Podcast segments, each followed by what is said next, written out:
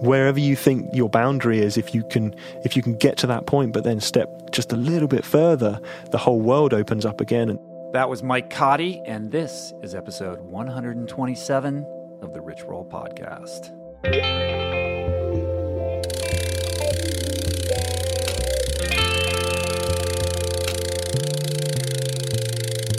The Rich Roll podcast. Hey, everybody. Thanks for tuning in. My name is Rich Roll. I am an ultra endurance athlete, a best selling author, a wellness evangelist, a lifestyle entrepreneur, a husband, and a father of four kids. Thanks for tuning in, where each week I sit down with the best and the brightest, the most forward thinking, paradigm busting minds in health and wellness and fitness and sports and nutrition, in the arts, and even entrepreneurship to help you discover uncover, unlock, and unleash your best, most authentic self. Thanks for listening. Thank you for spreading the word to your friends and on social media. Thank you for clicking through the Amazon banner ad at richroll.com for all your Amazon purchases.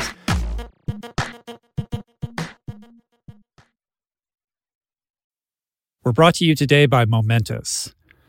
Over the last 16 years, I can safely say that I have tried almost every single plant based protein out there. And I can tell you that most of them are highly processed with tons of additives and or they taste terrible, they're not third party tested or simply just don't hit the nutritional bullseye with a legit science supported formula with the appropriate amino acid profile that promotes optimal nutrient absorption, which is all just a long way of saying how enthusiastic I was to be introduced to Momentous's 100% plant based protein, which solves for all of the above and then some with a precise blend of pea and rice proteins, which yields a complete amino acid profile, tastes great, and has become my go to to ensure my body is supplied with energy for proper recovery and function.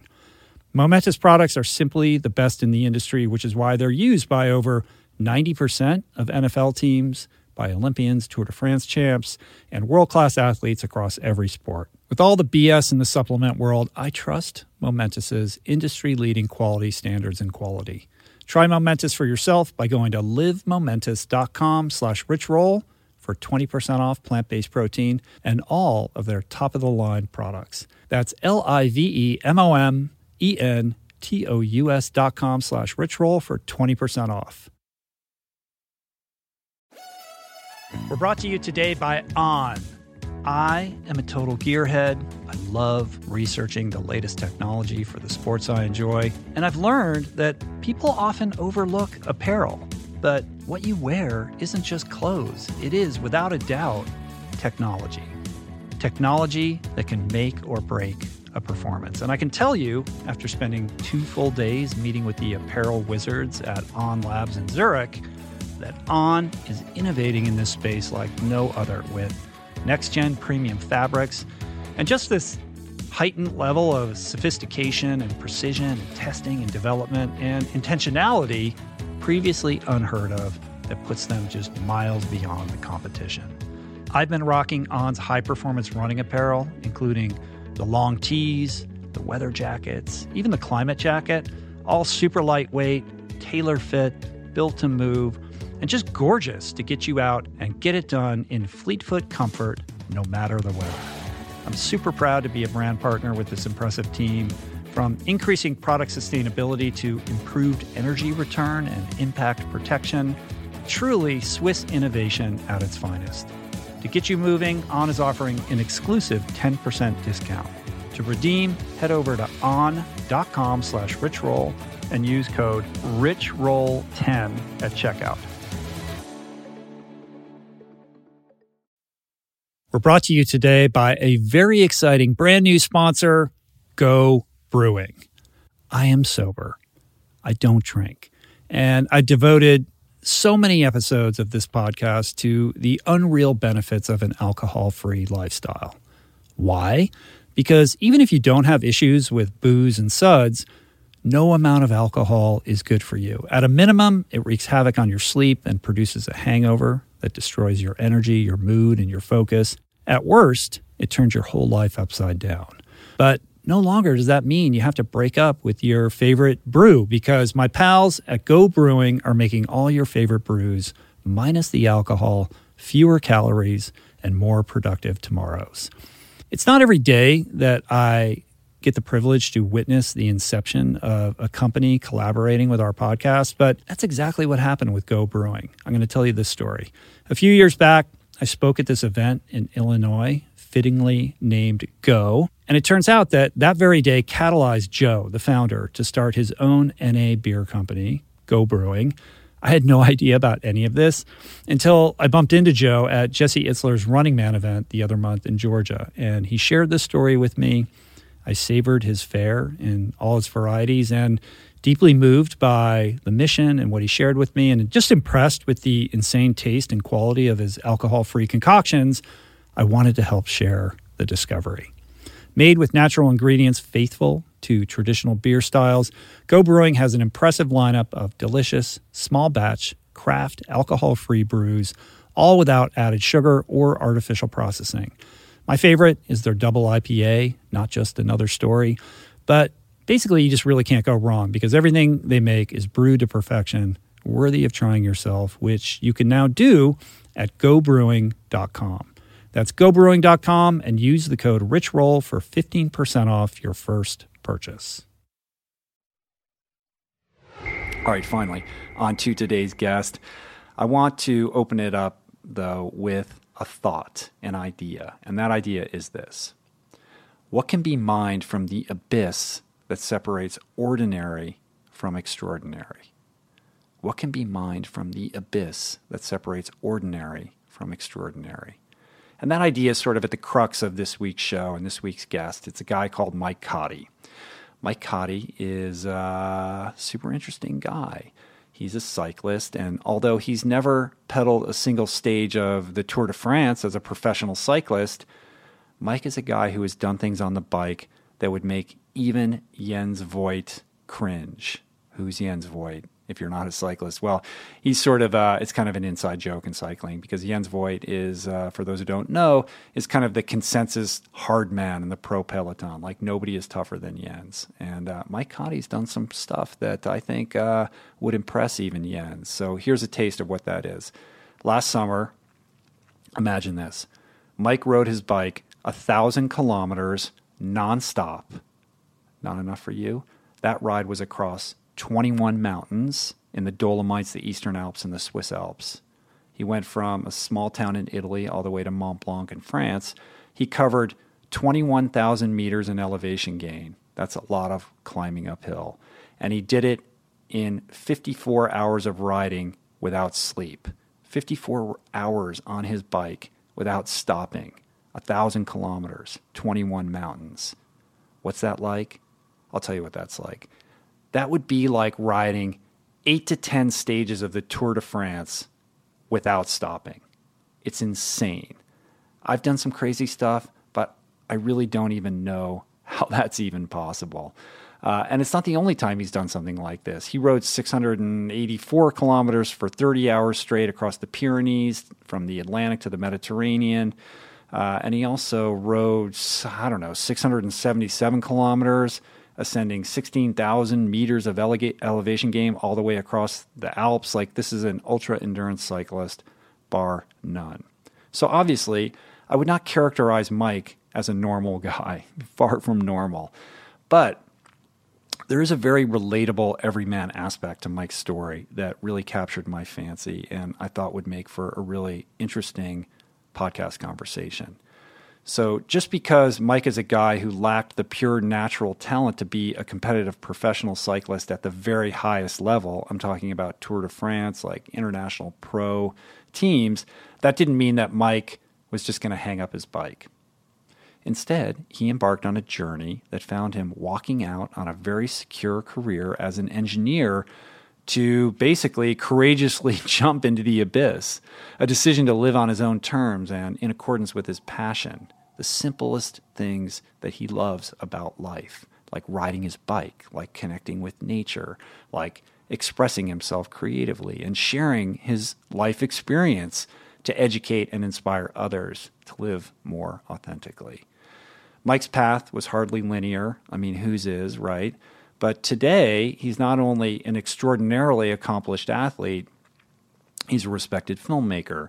He is a brand ambassador, he's a media consultant, and he's an entrepreneur.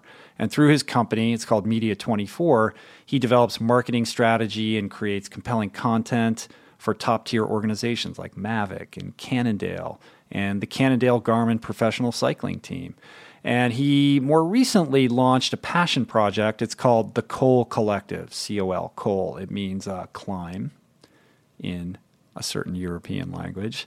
Uh, and what is the Col Collective? Well, it's a high quality online video resource dedicated to helping inspire and educate cyclists to reach the summit of the greatest mountain passes in the world. It's a series of videos in which Mike climbs up these extraordinarily beautiful mountains and kind of talks about the history of the climb and cycling and how to approach it from a cyclist perspective, what to expect, and how to enjoy the journey of the ascent.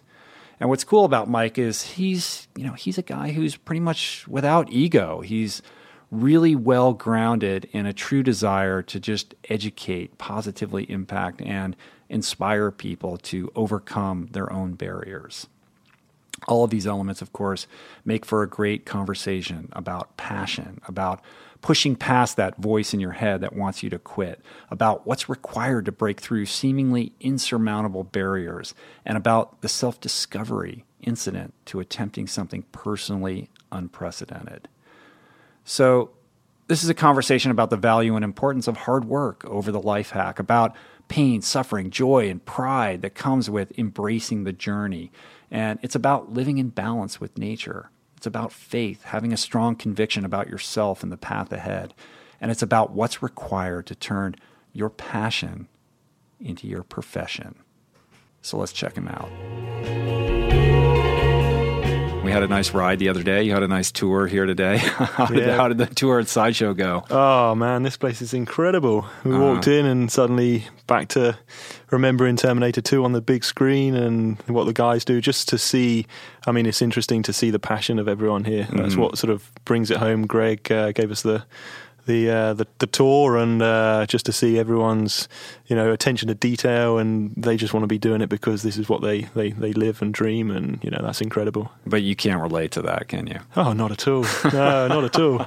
No, it's good to see all these uh, talented spirits, people. kindred Yeah. spirits in their own in their own unique expression of basically what is a you know the same thing that you do, just in a different manner. Well, that's that's the beauty of it. At the end of the day, um, you know, I've always, uh, from my personal experiences, it's like, well, this is just what's in me, um, and it's great to see you know come a five thousand miles around the world and see other people just experiencing their own thing in their own way, um, and forging a, a life and a career and and you know everything which is in their heart and soul to uh, basically better themselves and, and hopefully bring a little bit of extra joy to the world. That's what we're here for. Mm, very good. I like that. Well, let's uh, let's set the stage a little bit. I want to put this in context, especially for the non-cyclists that are listening, um, who are trying to wrap their brain around who you are and what you do.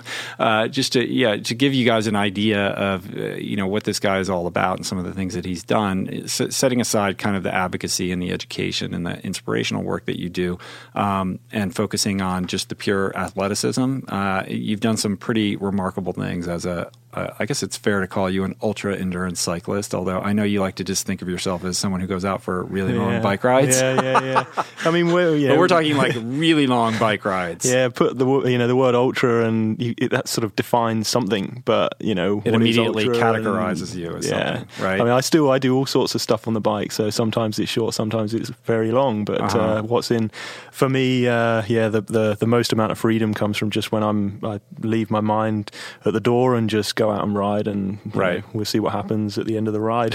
And uh, and and last August, you uh, this past August, you left your your house and went out for a little bit of a jaunt, a little bit of a long ride, Yeah, right? That yeah. ended up. Uh, let's see, you rode without sleeping over 54 hours. You rode over a thousand kilometers and had accumulated over 21,250 meters in elevation gain without sleeping. Yeah, that was And 20 that in- that includes 21 mountains. so Yeah, 21 mountain passes that you rode your bike over. Yeah, I mean, it was a yeah, it was a total dream. Um, it didn't just happen. Um, obviously, it's kind of the last 15 years building and building and building mm-hmm. um, and just you know life's led me in that direction and this was last august was the uh, the accumulation of everything everything which I'd, I'd lived for for so long and uh, yeah it's just one of those things you you just don't know even what's around the corner. You don't know. I mean, I, I every time I go to the mountains, for me, that's just where I feel uh, complete peace and freedom and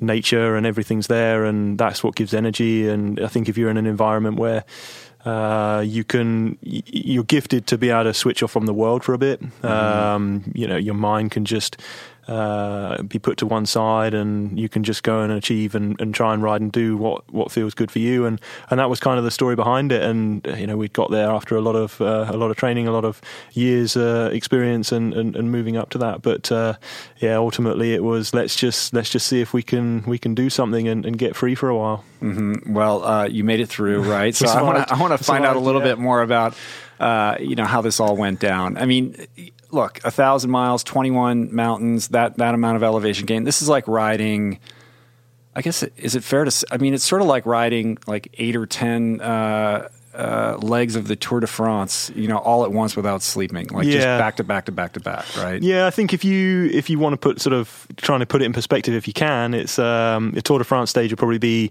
maybe four thousand meters. Mm-hmm. Um, so in elevation gain, in, eleva- in eleva- maybe like gain. anywhere from hundred to two hundred kilometers. Yeah, right? yeah, and then I mean it was a thousand k, right. so a thousand k um, or just over a thousand k, uh, but the elevation and it's funny because um, I'm I could even be doing myself a disservice on the elevation because we had a lot of rain, um, like seven or eight hours of torrential rain on the first night, mm. and that um, stopped the barometric pressure on my Garmin working. So when I got to the end, I clocked it. Oh yeah, it's twenty one thousand meters of climbing, and then a guy on Twitter looked at the route profile and said, oh, "I think you're doing yourself down. It's, it's more like 23 and a half. I've looked at your, the thing. Yeah, Topo Map should be able to yeah, sort that out. So, you, right? but I mean, yeah, it's a, it's about. I would say. I mean, the thing is, if you want to categorize it, yes, it's around the eight stages of the tour or something like this in terms of elevation game. But mm-hmm. I've never looked at, you know, the challenge for me isn't about categorizing it. It's can I do eight stages of the Tour de France? Can I do 10? It was,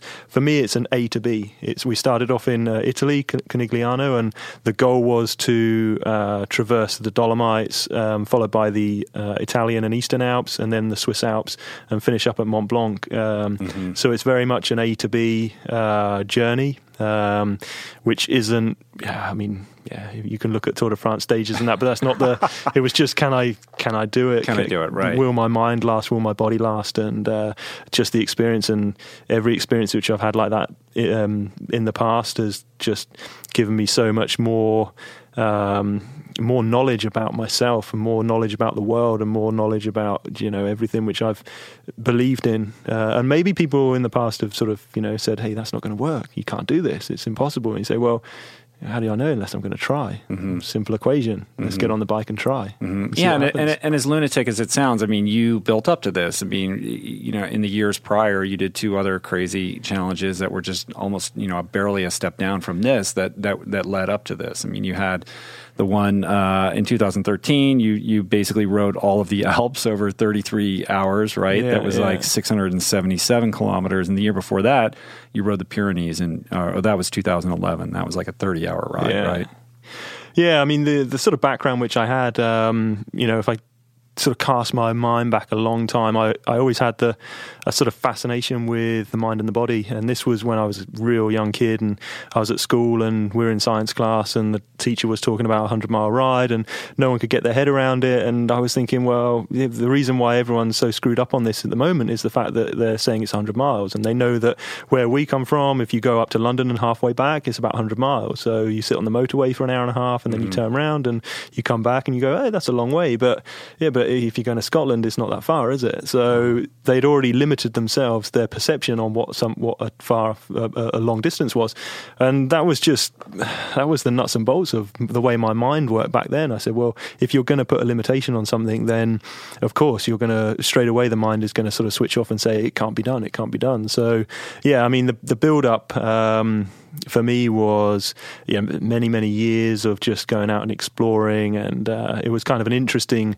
uh, way to, to to sort of build up to it through a racing sort of side of my my cycling, mm-hmm. through to what gave me, as I say, the most the real most joy was just going out there and, and riding and, and doing big rides, whether they're on my own or part of a like a part of a group or with some friends or or whatever, and just feeling that escapism. And you know, it was a sort of accumulation of all of that, uh, which led me right. to get to the big the big big stuff. uh-huh. Yeah, and and I'm interested in you know, you know, I'm real. I'm fascinated by normal people that do extraordinary things, and and and I wouldn't categorize you as normal by any stretch of the imagination. Normal. but but I think what is interesting about your story is that you know you had a dream as a young person of being a professional cyclist, and and sort of realized. Um, as you immersed yourself in the world of cycling, that maybe you were you know lacking that extra gene that was going to put you in the pro peloton and and then having to grapple with well what next right yeah, like yeah. like like if I'm not going to be that guy if I'm not going to be you know racing the Tour de France, but I still love cycling. What am I going to do now? Yeah, I mean, I think that's exactly right. I um, I had dreams, and I still have dreams of you know, it, it never dies. I'm just like, yeah, I'm a pro. I could do this. I'm going to uh-huh. race. And, well, you qualify as a pro cyclist, yeah. and you are. You make your living as a yeah. cyclist. You are a professional cyclist. It's, yeah, it's pro- a different. Yeah, it's a different right. from you know, professional racing cyclist, professional ambassador, or, or yeah. cyclist. There, you know, there. I think it's it's kind of the modern day approach to things now. But I I always had ambitions um, when I was growing up, and that's what led me to uh, originally the the whole healthy lifestyle thing because it was like you know you have to put the right fuel in your body, and to race well, it was all, I had a, an upbringing where Friday nights was early night, uh, Saturday nights was prepping up, Sunday was racing, and I lived like that for a long, long time. Um, but ultimately, uh, I got to I got to just outside, uh, 20, 21 years old, and um, I was working uh, in engineering, and it was kind of a, a, junction in my life where I was still super young. I really didn't know anything about anything, but I'd um, I'd done engineering at, at uh, college, and I was working, and and I got qualified as a, a, mechanical design engineer. And, and, from that point, I said, "Hey, great! I've now I'm, I'm sort of safe. I've got something. I'm mm-hmm. you know I'm young and I've got something." And I thought, could I progress um, the cycling side of things? And I was only ever dreaming of cycling, to be honest. I just had to do this to keep everyone happy at home. It's like, yay, you know, Mike's mm-hmm. got some qualifications now. Great, he can go and you know get a proper career. And and I just was never content with that. So even even at 21, I I, I just went on the internet, and uh, this was this was what really got me in the bike industry. So we've got no no family in the industry or anything like that, but I just was like every time I go on my bike, I just feel like this is where I need to be, and uh, and I managed to get a job in the bike world, and, and that led me to, to living in Europe, which was a whole life experience straight away. Um, right. So so you you graduate from college, university, yeah. qualifications meaning you got your degree, right? So yeah, you're a mechanical yeah. engineer, and you go to work in the aerospace industry, right? That's like British it. aerospace, and yep. so you're just you're being a good young man. You're, yeah, you're yeah. doing the proper, you know, responsible thing by pursuing this, uh, you know, very secure career track where you could have very well stayed. And you're still trying to race, right? Like you're you're at night, you're training, and you're still like I don't know, what are you doing at that time? Yeah, hundred percent. I mean, life revolved around uh, racing and cycling, and I would uh, have Mondays recovery day at work. It was like make sure mm-hmm. I sit down a lot because it's a hard race Sunday, and and yeah, I mean, tra- planning the training, and it was just amazing. Uh, I I just but are people saying, "Come on, man! Like, when are you going to give that up? Like, you're, you, you know, let's let's well, invest to be a little honest, more there in was, the aerospace." Or? There was, I mean, I saw at British Aerospace, I saw uh, guys who had been engineers for forty years, and they'd done the apprenticeship and they'd and they were 60 65 years old and then they were going to retire and I just thought no way it's just it just for me I mean it's you know it's a, a you know it's uh, admirable to to put the time in like that and but I just it just didn't resonate with me like that. I just had to I just had to try and bring forward what I felt.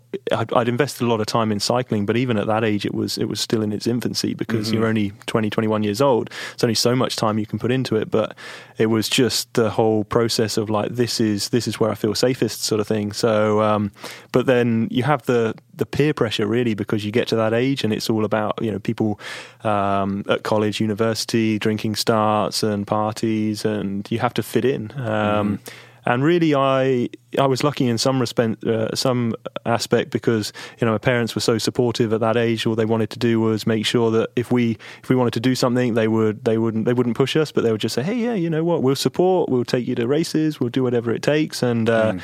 you know, I've you know I've got a lot to, to thank for for mum and dad for just running us around the country and keeping us on the right track. And uh, but then when I moved abroad, um, started working for a, a uh, American bike company uh, back in 2000, and that was where you know got in the bike industry. It suddenly was like, wow, this is a dream come true. Right. So, so the first kind of big risk that you take is you say sayonara to British Aerospace, yeah. right? Like that's a good job, right? That's an amazing, like, yeah, yeah, yeah. And for you to say, I'm going to go. I mean, first of all, how do you even get a job at a bike company, but we'll get there. Yeah. And, and, then to and then to say, well, I'm going to leave where I grew up and I'm going to go to a, a, foreign country where they don't even speak the language on this flyer because I have this dream. I mean, that's you know that's a that's a big step for anybody, let alone yeah. a young person to make. So that's the first kind of foray into uh, you know sort of taking a leap of faith, I suppose that that of moving in the direction of of living your passion. Yeah, I mean, I was I was actually lucky in some respect because I was working in engineering. So uh, the Cannondale team, uh, they they they sort of influenced me a lot. There was a lot of young riders. They were seemed to be dominating the world at the time, and I was inspired by them. And then the brand itself was super innovative. It was uh, high performing. So from an engineering sort of mechanical point of view, it ticked the box. From the team point of view, it ticked the box. So that I was I was really inspired by that whole setup. So mm-hmm. first of all, it was right. Let's get on the internet and find out a bit more about this company and how I can get in there.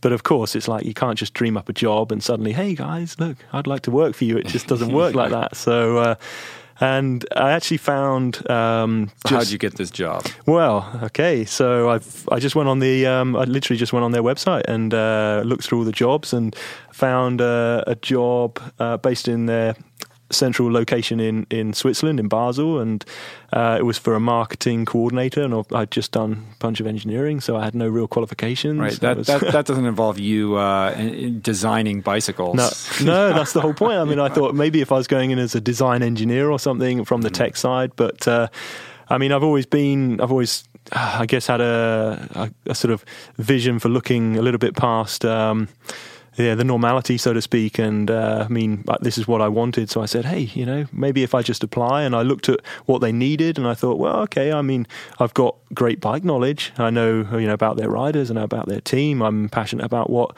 what they stand for, um, and I'm young, so you know, they can teach me anything. Uh, I'm like a sponge. I just work hard and soak it up, but mm-hmm. you've got to get in there. You've got to get in front of the people. So um, I thought, well, yeah, this was. It's funny. I was talking to an old colleague just a couple of months ago, and he remembered the CV that I sent in 15 years later, and I thought, well, maybe I did something right there. But uh, I just thought, well, I've got no no marketing qualifications, and how am I going to get in front of this global company and and make a mark at, at 21 years old? So I put together a like an interactive CV back in the mm. day of CD-ROMs and yeah, yeah, this is not yeah I mean today maybe that would be something that they're maybe more used to seeing yeah. but back in 2000 not so much no I mean I just thought well black and white I'm going to be the same as every other guy so let's give them something and you know boosted up with a bit of Red Hot Chili, Chili Peppers music when it when they when they shove it in the machine, and they're you know no one likes uh, you know as soon as soon as you put something in your computer, music comes on. But hey, at least they'll remember me, and uh-huh. then they'll be oh, it was the guy who gave us a CD with a bunch of information on, and they really liked it. They were like they're a super innovative innovative company, so uh, got a phone call saying you better come on out and we'll just have a chat. And it uh, went out for a chat, and uh, that must have been in the I think June, around June 2000. And uh, by August, I was packing my bags and moving out of home and, and trying to look for an apartment on my own in, mm-hmm. in Basel, which was, you know, a real trajectory, fast trajectory to, I guess, a life lesson in, you know, come on, Mike, you gotta, you gotta fend for yourself now. Right, right. But, th- but this is still like, let's make no mistakes. This is not you, you know, hanging out with Peter Sagan. You know, no, like this no, is, no, you know, you, is... you're taking, you're moving in the right direction, but you're, this is not a, a, job that involves you riding a bike at all. This no, is, this is pure marketing. Is yeah, marketing for the, the brand, and uh, I mean a lot of event work. So we were trying to promote the brand through events and, and doing demos and things like this. Uh, but the whole nuts and bolts of the job really was with the press. So it was mm. uh, organising product reviews and tests and being the front man for the brand for for that market, um, which was, as I say, it was it was a dream for me. I was suddenly in the bike world, but right. I would I would go to a team camp and I would be like I really want to be a pro cyclist still. I'm, I, I get the opportunity once or twice a year to hang out at team camp and I just couldn't let the dream die. I was just like, I just want to be doing what those guys are doing. Right. So- It's kind of a it's kind of a shadow artist thing, right? Yeah. Because you're in the world, but you're not. You want to be one of the guys, but you're not really the guy. You're you're the guy around the guys. In fact, you're but, uh, you're nowhere near Yeah, one of the guys. yeah. You're like, who is this guy? That's who you are. that's pretty funny. So how do you go from like who is this guy to being like oh that guy? Well, I mean, several. What's that for? Crikey, how did I do that? Okay, let's think back. I no, I mean, I was uh, hanging out at team camp a couple of times, um, and I, I you honestly do when you would go to these team camps. Are you starting the filming part now, or is that, that comes later? This is this is way way way before. Uh-huh. So what we would do at team camp is uh, we would launch a product. So for example, we'd have a new race bike, new bike, right. and then we'd invite all the press along. And you know, it was actually a really big learning curve. I remember at the time. The uh, the head of marketing uh, they went on a sabbatical, which was great for me because it, I got to step up big time. Mm-hmm. And back in 2001, I think it was 2001, 2002, they launched a brand new race bike. And I'd been, I'd at that point, I had the, I had been in the marketing office the longest, so I was 22.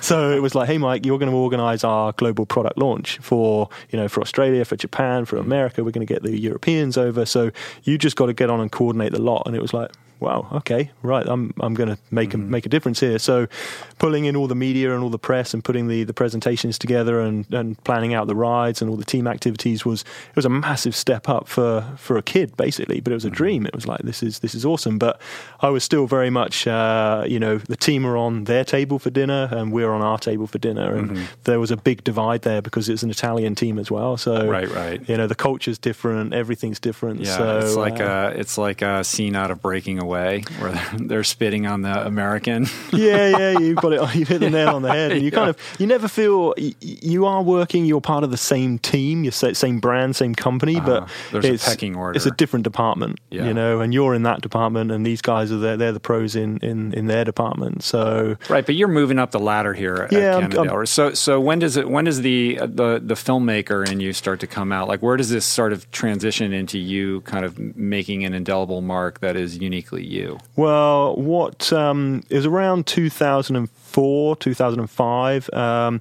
and really what happened there was uh, Cannondale started playing around with motorcycles, um, and with that, I got an opportunity to do marketing for for the moto side of the business, and I, I just you know really the, the moto side died, and I can say now I didn't care one iota for the moto side. I was about the push bike, and and um, because they invested so much money in the moto side, um, the company went into bankruptcy. So Chapter Eleven bankruptcy, and uh, and then I was a marketing guy, and they put everything on on freeze. Uh, the budgets were on freeze, and everything like this. So they said, "Right, Mike, you've got no budget now. Um, you need to market our product, but you can't advertise. You can't. And obviously, when you advertise, you have a better relationship with the media because you scratch their back, they scratch yours, and it's not. Uh, you know, it just keeps the industry going. Um, that's kind of the way the world works. But uh, so I sort of sat down and, and really was like, well, if I've got no budget, and you know, what's my job? What am I doing here? I can't. I can't do anything. So again, I looked and went, well, how can we bring value to the brand? How how can we bring value to uh, to people reading magazines? This was at the time it was it was more print media,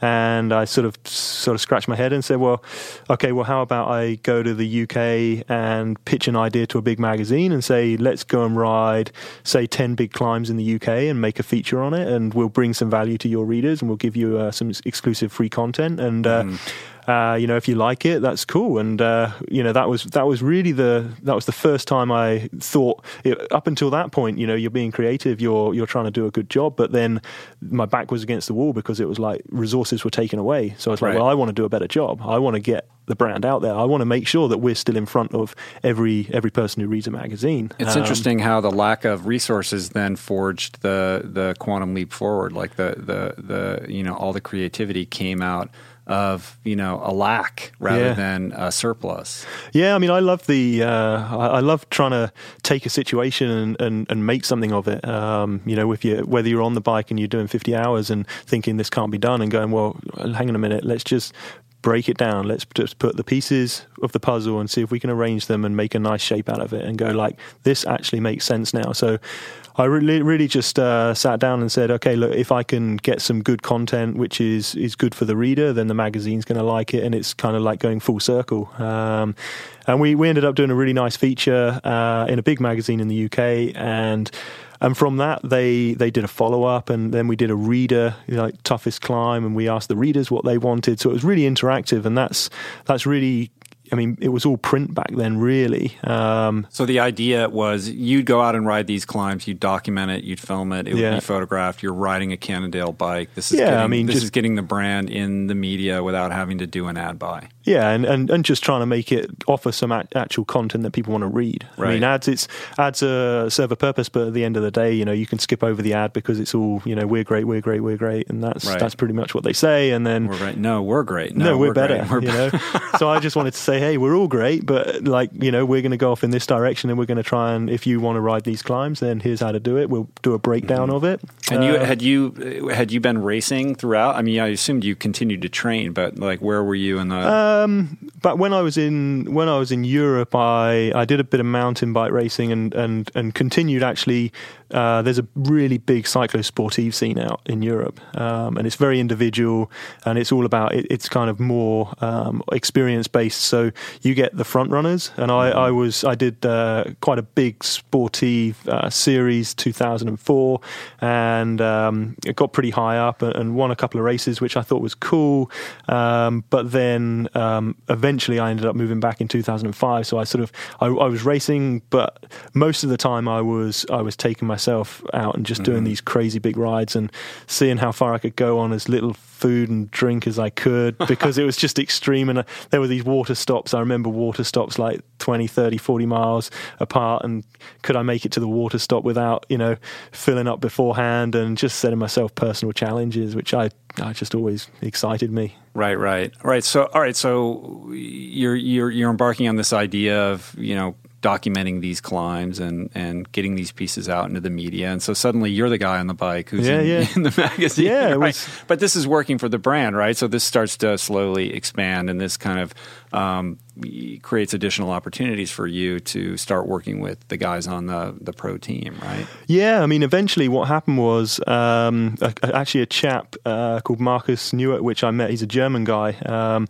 and the video side came in. He he, he approached Cannondale um, through a through a friend and said, "Look, I actually want to turn um, some of the the big sort of mountains and, and courses. And I was doing a lot of sportive, so I was sort of racing to a point um, in Europe um, on the sort of mass participation side of things. Mm-hmm. Um, and he said, "Hey, I tell you what, I'd love to make videos." He actually left. He'd be a great guy to have on the podcast. Uh-huh. He left uh, Procter and Gamble. He was you know done with the rat race, and he said, "I'm going to buy a video camera and I want to go and film cyclists."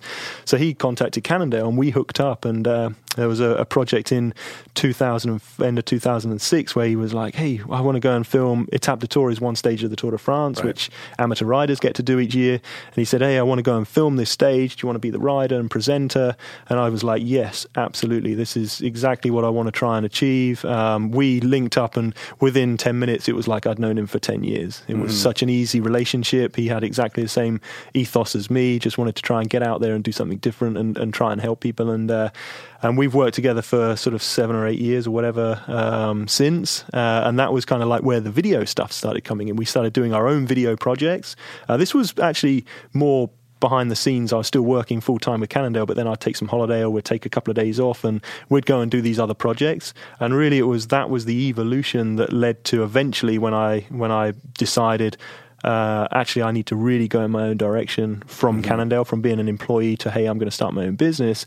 Um, I already had some video skills. I already had the uh, you know the the numbers behind. Hey, we can do this. And Cannondale right. then went full circle and said, okay, look, we understand what you want to try and achieve from a personal point of view, but we actually need a, a, little bit of a box ticked over in this direction. And do you want to make our videos for the pro team now, which was which we started doing in 2012? So we fast tracked mm. a little bit, but so it was a very it was a gradual. We we did sort of six years in the background of our own video work, um, just because that was in us, and we wanted to try and explore right. and, and make these these uh, these DVDs and, and videos and films which which could help riders who were going to take on the big challenges for themselves. Of course, they couldn't race the the Tour de France, but they could do a, a big event in Italy or Spain or France. So we wanted to be the guys who would say, okay, if you're going to go and try that, it's a life experience. Let's try and help you. Let's mm-hmm. try and tell you where the hard sections are or the easy sections or the feed zones. And, and so it gave us that five, six years worth of, um,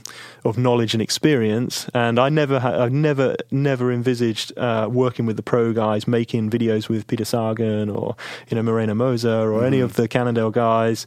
Um, I just that was never on my radar, and suddenly it was like you're now a video guy. Okay, right now you're the video yeah. guy. Well, it's interesting those those L'Etape, you know, kind of all the coverage that you got from that. I mean, you you go through the cycling magazines, and there's you, and you're like pages and pages of you. Here's how you do this client. Here's how you do. Here's how you approach this. Like from a very kind of you know professorial, like educational and inspirational you know tutorial for all of these cyclists across Europe and the world who want to descend on France in the summertime and and grab their piece of this experience for themselves. Yeah, I mean, it's when I look back, it's um, it's humbling really to to think that just just a dream can turn into something because you just you just want to I mean I was always just inspired just to go and ride and be like look if I'm in the mountains I feel this is just a really good place. You see so much and to get from the from the valley to the top of a mountain is a huge achievement. Mm-hmm. and to I felt so fulfilled every time I would do it whether it was a, a good day or I was feeling bad or whether the weather was good or bad or whatever you you still have everyone has a story.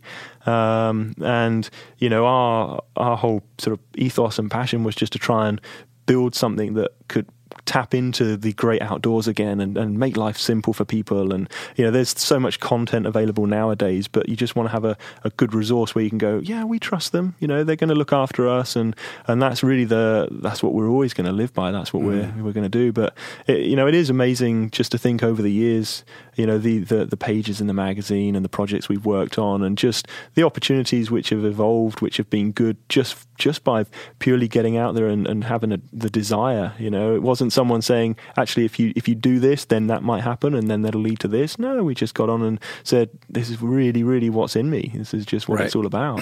yeah, I mean, when I look at your path, I see, you know, a lot of faith. I see a huge work ethic. Uh, I see a tremendous amount of passion, and I see trust. I mean, just to kind of back it up, you know, you could have stayed at Cannondale and had an amazing job that was really well within the realm of you know what you're passionate about. Yeah. And I think most people probably would have held on to that job and continued to kind of ascend through the ranks there.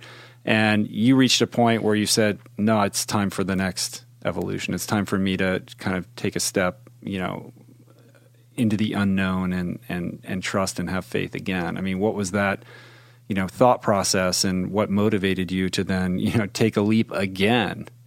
Well, you know, yeah, you are right. Um, I absolutely from the outside, the whole Cannondale world it was was absolutely uh, a dream come true from a very early age. Um, but I'd worked I'd worked with those guys for as an employee for twelve years. Um, and the whole evolution really came um, uh, from obviously the background which I'd had, but you know, 12 years down the line, it was like I just didn't feel that this was everything which I could have in my life. Like not mm-hmm. just for me, but just like it, it's about being able to like look back and say, you know what, I tried to get the most out of myself for my own reasons, but also for what I believe I can achieve as an individual to bring something which is bigger than just me. So it was a case of sort of saying, you know, I can I can work for this this company. I can work and do everything, and uh, yeah, we're stable. We're enjoying it. We've got a you know good. Um, yeah, yeah, just good salary and, and good benefits and everything, but it was like, yeah, but that's not what life is. It's not. I need to do what's what I feel is really within me as an individual, and that was to to make a leap. And and at the same time, you know, the goal which I had, the dream which I had, was to build something which you know I was 100% passionate about, 100% had great faith in that. Uh, you know, I could use my my skills for the last 10 or 15 years, which I developed to to try and better the world of cycling in in some respect, and. Uh, but that also meant that I couldn't do it on my own. So mm-hmm. I had mm-hmm. to had to drag my girlfriend out of her job for she'd been with a big corporate organization for over a decade, um, and you know we sat down and said, hey, you know, looking at what we've done, is this could we make a business of this? Um, I had a couple of sort of epiphany moments really, which inspired me just to say, you know, it's now or never. I've just got to do it now or never, or I'm just gonna I'm just going to get more frustrated and not being able to use my potential as a an individual to uh, to do what I think I can do. So, what was it that was lacking in the Cannondale job? I mean, when you say you weren't you weren't able to you know realize your potential, what about you know what did you feel you know your potential was driving you towards that was not available to you in that job? I think with I think it was just a lot of it was um, I'd been doing a similar job for a long time and you know I knew it. I was I had it absolutely dialed year on year. I knew uh, all the guys in the industry, the media guys. Um, I knew where I'd be almost every every week of the year. I knew what trade shows were coming, um, and some of my ideas were um, were important to me. But in terms of the whole global picture, they they basically a lot of the time they would have their own look. We're launching a new product, or we've got we're going in a different direction on something else. So it was very very difficult because uh, ultimately I'm paid to do what they tell me. Mm-hmm. You know, hey, get on and do that. Yep, I'll get on and do it. Yep, it's done. You know, that was my job, and I was sort of saying, well, I can I can actually bring more value to a business, to a company, to a brand um, if you just let me off the the lead a bit, um, and I can fulfill what I think I, am actually capable of. Um, so it was probably, you know, in answer to your question, it was it was a time thing. Um, and really, you just can't. I mean, I, I, when I was a kid, I just thought I'm never going to work for a company more than two years because I'm just going to be bored of it, mm-hmm. and I just need to evolve and experience more. And then, you know, I, I worked for British Aerospace for a couple of years, uh, and then when I got the job with Cannondale, I thought, well, I'm probably going to be here for life. And then 12 years down the line, I'm like, uh, it, because they, they gave me so much experience. I, I owe them everything really because they right. gave me so much great experience. But then I could use that experience and go, hey, if we do this a little bit differently, we can do more. We can help more. We can, you know, evolve uh, the brand in other areas. It's not just racing. There's a, a, lot of cyclists out there. How can we touch them? How can we reach them? How can we talk to them? So, you know, it's just a, yeah, I've just felt there's no way that you could do that working for a brand. You have to mm-hmm. evolve and try and work for yourself because there's a lot of other brands uh, and companies and businesses out there. Like we've tried to build something where we tap into a lot of different brand resources, and um, you know we represent a lot of different companies. Um, and if you you can't you can't do that if you're tied to one brand, so you have to be independent. Right. So before you left Cannondale, did you line up? You know what your gigs were going to be, or did you just cut the cord and, and try to figure it out? No, it was it was. Uh, I'm I'm not as spontaneous as that. I'm I'm a bit more. you're a mechanical engineer, yeah. so you're you're plotting this whole thing. I, out, I, yeah, I'm I haven't got. I'm not like, hey, let's just go and leave everything. I mean, Deb, uh, my girlfriend was she was working with Mercedes for over a decade. She was you know corporate life. She had you know all the trimmings which you'd want from you know working 50, 60 hours a week for for a decade and you know she she got to a level where we couldn't you know we couldn't just down tools and just say, hey, we're just going to give this a go and see what happens. Because there was too much riding on it. I mean, there's a lot you can, you know, absolutely applaud people to just say, hey, I've got a dream, I'm going to make it work. But we'd built so much experience uh, from one side that we knew, I knew in my in my heart, in my my mind that I could use this if I could harness it properly. Um, but the great thing is, we'd um, or I'd been personally sort of working with a lot of companies. Um, say, for example, if we were launching a product, uh, the guys at Mavic, a French brand, um, they realize, hey, you're on, you get into magazines a lot, you know, you do a lot of stuff outside. So do you want to use our wheels or our shoes or mm-hmm. so on and so forth? So I built um, some really strong brand relationships over the last five or six, seven years. Um, and then I remember I went to a big trade show September 2011 um, after the Pyrenean ride, uh, and that was the moment where I, after that ride, was just like absolutely, I you know I can't I can't just do what I've been doing for the last sort of decade.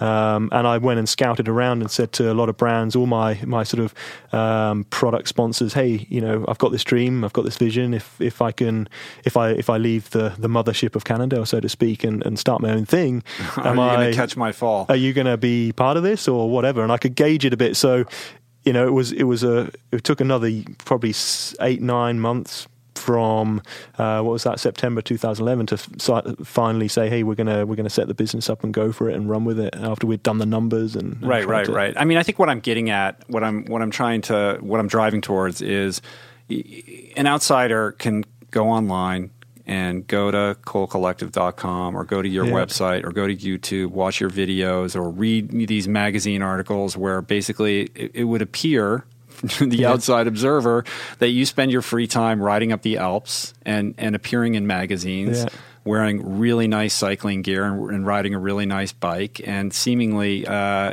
well fed somehow, yeah. right? And yeah. like, how do I have this? How come? How come this guy has this life? Yeah. How does he have this life? Like, it looks really cool. It is, and you've created this amazing, you know, sort of personalized situation uh, where you're able to make a living in a very creative and athletic way. Like, I, I always look at the world like uh, I've said this before on the podcast, but to me, like growing up, there were there were artists and there were athletes, but never the twain did these two. Yeah, that's a good one. To meet, right? You know yeah. what I mean? Like, yeah, yeah, yeah. like there's the guy who's in the AV club or he likes to draw, and then there's the guy on the basketball team, but those guys don't hang out, right?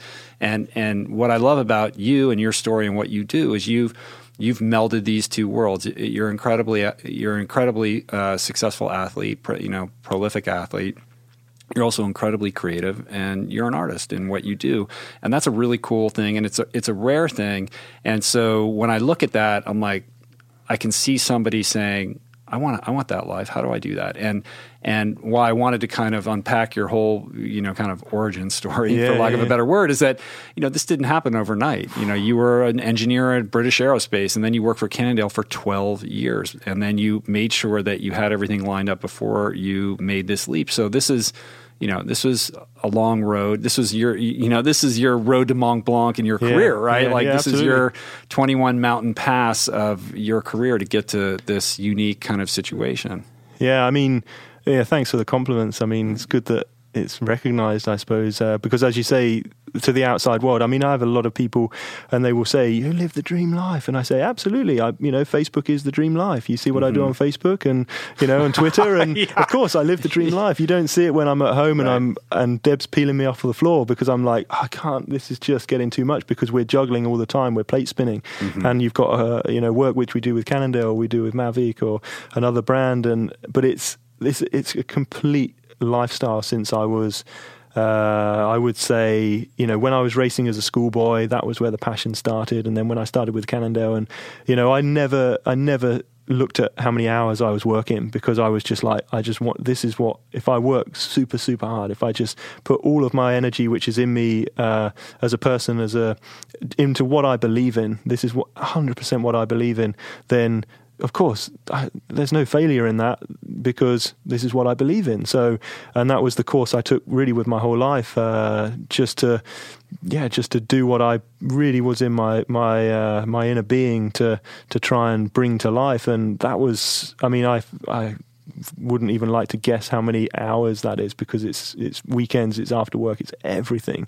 Uh, but to try and put all the pieces together, I mean, it's not a simple thing. It looks like a simple thing. Like, look, we've got a we've now got a product. For example, uh, with the Col Collective, um, this is an education platform which we've launched just late last year, and it was really uh, looking at everything we'd, we'd done from a video perspective, and I felt very um, inspired when I'm in the mountains. So I say, hey, let's try and bring these mountains to life and the biggest mountains in the world and, and try and help people get to the summit of them.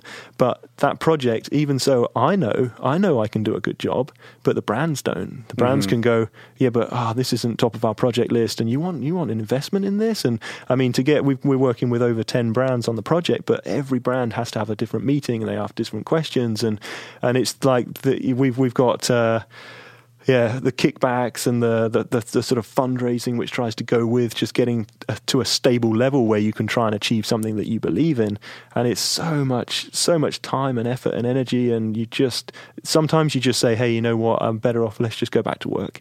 Right. Because it's so much easier just to, just to do the, do the norm. And then I'm yeah, like, I think there, it, it, all looks very sexy. Like, oh, you run your own business and you make these cool, the Col Collective for the listener who, because we haven't talked about it yet, the Col Collective is your educational video platform for taking people through all of these mountains. Like how how do you climb these mountains on a bike? What how you know how do I approach this? What am I going to see? And they're beautifully done, and the level of detail is exquisite. Uh, and so uh, it's easy to look at that and go, well, that's a great life. But yeah, you, you have to make this happen. You got to figure out how it's going to get paid for, how you're going to make a living yeah. doing it. And you're living and breathing this all the time. And anybody who, you know, rides a thousand miles across the Alps and spends their time making videos of this quality caliber level is somebody who's not afraid of hard work, right? And that, I think that's what people don't see. And we're in a culture right now of immediacy and entitlement and the kind of what you hear about the millennial generation. We talked a little bit about this on the bike the other day, you know, and I've spoken about this before. This sort of hack culture, like how do I get how do I get eighty percent of the results for twenty percent of the work, and yeah. that's not the path. Yeah, I mean, my my sort of biggest takeaway when it comes to the whole life hack thing is uh, my life hack is just go the long haul, and uh, because what I realised with um, with the Pyrenean ride, which I did in 2011, sort of just backtracking a little bit. I mean, I'd worked so hard to get to that point, and there's there's reasons why I really just felt at that moment in my life that I had to go and do. That was my first big challenge where I just went completely into the unknown. It wasn't a race, it wasn't an event. You know, there was no one at the side of the road like cheering you on. There was no one at the end. There was nothing. There was me, my girlfriend, and two friends just supporting in a, in a vehicle. And I said, "Hey, I just want to go and ride from the Atlantic to the Mediterranean, straight across the Pyrenees." and I because because I just I just had to do it at that moment in my life. There was something so strong inside me that made me want to do that. Um, and you know that was sort of the the first part of like how we got onto the trajectory of the whole big challenges. And mm-hmm. the thing is, it's like I got to the end of that ride and so many things made sense and I but I'd probably put in 10 years of work to get to that and then suddenly within 30 hours I was on the bike and I got to the end of that and I said to myself it, that 10 years makes sense now. I can see the future. If I hadn't put the 10 years worth of hard work in, I wouldn't have seen the future. I wouldn't have seen like I can mm. do this. I've got the the confidence. I'm I'm very much like I need to maybe it's the engineering part of my brain, but I need to put the black and white down on paper. I cannot I mean I when I was racing as a schoolboy and that I knew I had to do even from a from a young age I had to do the training. I couldn't wing it. I couldn't mm. blag it. And when you uh, get up to a 1000k across the the, Alps. I mean, there's no way you can blag that. I had to do the hard training, the hard training, um, and that. yeah, you can't you can't cram for that, and you can't fake it. Exactly, but at the same time, I don't I don't actually. My personality is I don't want to fake it because that is what makes it genuine for me. It gives me the confidence. I know that if I put the hours in on the bike or in the into the business, then I should be able to do this. And you know, as soon as you take that element of let's try and do the the the, the hack and get you there on a quicker. I think the the the whole life hack thing is is everyone lives in a super busy world now. You know, it's getting more and more chaotic. Um, so quite rightly, people are trying to pack more into their busy lives, but just taking one step back from that and sort of saying what is it in you that makes you happy okay and for me i found that was the bike and and from that point is like well why do i want to hack that I want to spend right. more time. I want to do it the the right way. And of course, you can hack to a certain point, but are you going to be revving the engine too much, and then are you going to have a blowout? And you know, or do you want to take it nice and steady and build and build and build and build? And I mean, I'm absolutely astounded at to get from you know the passion of riding a bike to then making a career from it for one, not as a racing cyclist, uh, and then to these crazy challenges which everyone says you're insane, you're never going to make it, to actually achieving it and going like, wow, I'm at actually did that. It's still it's really surreal, but it's just been a slow, steady process of build up and put Right. the work in and put the hours in. And Right. Yeah, I like what you had to say about about life hacking. I mean, and I think that my message on this subject gets confused or misinterpreted at times.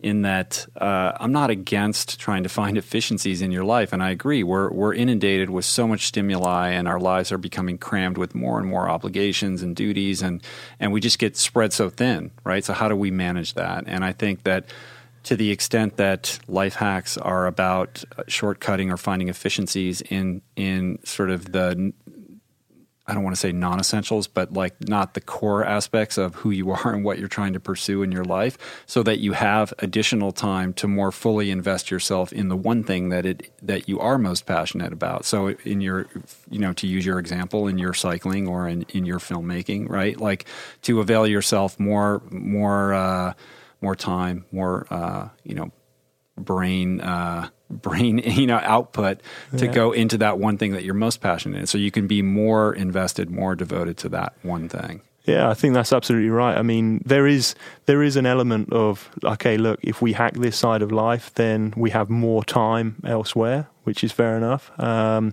but um, you know, my my overall my my personality ever ever since I was a, a kid, as I say, I remember when I was at school and actually college, and you know, you'd sit in a lecture class and not have a clue what the lecturer the the, the, the teacher was saying, and you just think, wow, how on earth am I going to get through this exam? And like, it just doesn't make sense. And and then I'd just go go back home, and this is just the way I am, and I'd just sit and I'd read the book until I understood, and and it would take hours and hours and hours, and I could say, hey, I could I could hack it, and I could do I could do a quarter of the the work, and I could still pass, but I just I, I wanted to pass well, I wanted to get a good grade, I wanted to, so I but the great thing you're was a good boy yeah, but it was more. It was like I could, if as long as I understood the theory behind it, and all the, the hardest moment was trying to understand the theory, and then the theory of whatever it was I was working on, and what's the theory of why we're all here? Hey, the theory of why we're here is like let's try and do as best we can with what we feel is is is our our calling, so to speak. Um, and that's I'm never going to be able to hack that because I'm going to just be cheating myself. That's at the end of the day. Um, that's how I feel about it. right interesting. Uh, the other thing that i like about your story and, and your leap kind of away from cannondale and into doing your own thing is that there's an aspect of of giving back of service in that. Like how can i how can i help people? How can i inspire other people to you know embrace this thing that i love so much? Like how can i share this better? Yeah, I mean that's absolutely for for me. That's the number one objective. Um, because I think I've the the the, the outside world, um, what I enjoy, what I experience on the bike, the moments I've I've had with friends on my own, with family, everything. you know, it just it makes it puts everything in perspective for me. I can go out and be completely muddled and uh, feel that things aren't going in the right direction. I've got no creativity. Uh, I just feel uh, completely, you know, everything's on top of me, and, and the world is turning black. And as soon as I go out and then see some of the good, some of the good times, and and just ride and, and get that energy out, and, and start feeling good again. And and that was every single time I go into the mountains. You go like it's just a complete untapped world that you know if I, I i think if i feel like that i'm thinking crikey if i can make other people have the little element of that and believe that they can do something like i'm not saying go and ride 21 mountains. That's absolutely ridiculous anyone who wants to go and do that because it's just you've got to build up to it or whatever. But it's uh but if you if you want to just go and ride one or if you want to even just start riding a bike in general just to feel the fresh air and, and what it can do for your health and, and well-being then that's what we want to try and do, do. And actually what was interesting is with the whole project which we're doing now is just trying to involve all of the brands and everything. So it's more we've got great a great uh, collection of, of companies who represent all different areas, whether it's uh, nutrition or or training camps or holidays or, or, or product or and I wanted to try and bring all this together so you know we can manage it, but you can go to one resource and try and go, hey, these are the guys that are going to help. If you're into that side of the sport, if you're into cycling, I can ask a question on nutrition, or I can say, hey, what did you actually eat when you rode across the mountains? Like, you know, this is fascinating. Tell me. And you know, we've got all the pe- all the all the, the pieces of the puzzle in just about in order to to really offer a what we hope is a, a, a valuable resource. Um, and it, it sort of saves people. Maybe maybe we're helping people hack their life so they don't have to go all over the internet looking for the answer, and they can come to one resource. so yeah. you know, like life hacks are good. so, uh, what is it about cycling that's so alluring to you? I mean, what what is it that you that you get out of it? I mean, explain this relationship to me. Yeah, I mean, okay, let's just go back to when I think about my first moments on the bike, and uh, straight away it was with running you can get so far and you know swimming is another thing. You don't see much when you're swimming. So and then i mean i swam i played loads of soccer football when i was at school. And and that was i mean yeah that was a great uh, childhood upbringing. And I, you know i loved kicking the ball around at, at, school. But but it was that was the team aspect. And it was my older brother who said hey, he got a bike. And he said hey you want to do a bit of cyclocross racing? And i said well, what's this about? And and it was the first moment that I felt that everything I put in was was giving me the result. So if I didn't put the work in, hey, I couldn't blame someone. I couldn't mm-hmm. point the finger at anyone, and it was just the pure escapism and freedom. You could go so far on the bike. You know, I, I could go into three different counties from where I lived in one day and ride 100 miles when I was. I mean, I remember there was. I was always the youngest uh, of our group. So you I grew was, up like an hour outside of London. Yeah, yeah. about an hour, just mm-hmm. on the edge, of, on the south coast, um, but just on the edge of the New Forest, and we've mm-hmm. got a few rolling hills, but it's flat as anything really compared to what I where I really mm-hmm. like to go. Well, everywhere's flat yeah. compared to where compared you like to, the, to, ride your bike. Yeah, exactly. I mean, the Santa Monica Mountains are flat compared no, to what you. Pretty you rolling like those little bad boys, but. Uh, it, it, just came to it was just the the essence of freedom which I had, um, and just exploring. I mean, I had some of my fondest memories when I was abroad, just literally just writing down village names on the top tube of my bike. And and back then life was simple. It's like we didn't have tools and power meters and all these fancy gizmos. And it's actually funny really. It reminds me I had all that equipment. I mean I've got I use a Garmin now because just tracks how far you've gone and time. And mm-hmm. But uh, I mean I took the power meter off and yeah I, I noticed that like, when we rode the yeah. other day that you didn't have a power meter on I've, you want to buy a power meter yeah I might actually yeah. okay but it's I mean I've, I've it's I think from a pure performance aspect, you you know these tools are amazing. They really are about, you know, you can monitor your performance and you can uh, make great gains and you can see where your gains are made. But for me, like, I was just looking at a black box on my handlebar. Right. It's sort of like staring at your phone all the yeah. time, right? It's yeah. taking you out of the moment. Yep. And I'm, and I was like, I can't do that. I just can't do it. I want to, and this is what you'll see in some of the, the new videos that we've got. Like, I want to say to people, you'll see, hey, I'm sat looking at a waterfall. I'm, I'm trying to meet the nature on the mountain. We're just enjoying it for what it is. Right. You're not trying to hit the Strava KOM nope, for that. We're not racing you're, up. You're stopping in it. You can do that, of course. It's like it's yeah. awesome, but it's like we're just saying. I would probably say you know 98 percent of people are going to go out there and they just want to make it to the top, and they want to see it and they want to go wow, and hopefully the, our little essence will help them and they'll go, yeah, okay, I don't feel out of my depth because I know that this is the hard section. I know that this is a bridge coming up or whatever. Because mm-hmm, Mike uh, told me all about it in the video. And then he's been lying. It's nothing like yeah, that. Yeah.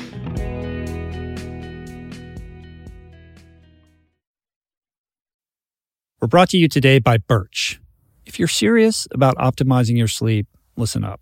I've spent countless hours researching and testing various methods to improve my nightly shut eye, and I can confidently say that it all starts with a good foundation. And if your bed is old, if it's uncomfortable, lumpy, then your sleep inevitably is going to be impacted. So it's important to invest in a quality mattress, one that's insanely comfortable, that's organic, sustainably made, and that, my friends, is a Birch mattress. Fair Trade and Rainforest Alliance certified with the finest quality organic natural materials like organic fair trade cotton. Birch mattresses are made with none of the toxic chemicals and off gassing produced by most major brands. Kind of important not to be breathing that for a third of your life, I'd say. Plus, it's super luxurious. I've been sleeping on Birch for about five years, and I'd say it's the perfect ratio of soft to supportive. And the craftsmanship is just next level. I've got one in every room of my house. I love it. Pretty sure you will too. And right now, Birch is giving 20% off all mattresses and two free EcoRest pillows at birchliving.com slash richroll. That's 20% off and two free EcoRest pillows. Sleep better with Birch. We're brought to you today by Seed. Gut health is all the rage. There's good reason for that. I've probably devoted, I don't know, at least a dozen episodes of this podcast to the many, many crucial ways the microbiome contributes to your overall well being or lack thereof, and to the many diet and lifestyle protocols we should all adopt to promote gut health, from fermented food to fiber and everything in between, including, of course, the importance of supplementing with a probiotic. And the one that I have come to trust far beyond the shenanigans of the supplement world is Seed's DS-01 Daily Synbiotic. It's the most solid, science based, and rigorously evidence backed probiotic and prebiotic on the market. Formulated for optimal digestion, gut immune function, gut barrier integrity, skin health. In fact, my 16 year old daughter has been using it to clear up a significant acne issue, and it's been wonderful, as well as many other systemic benefits.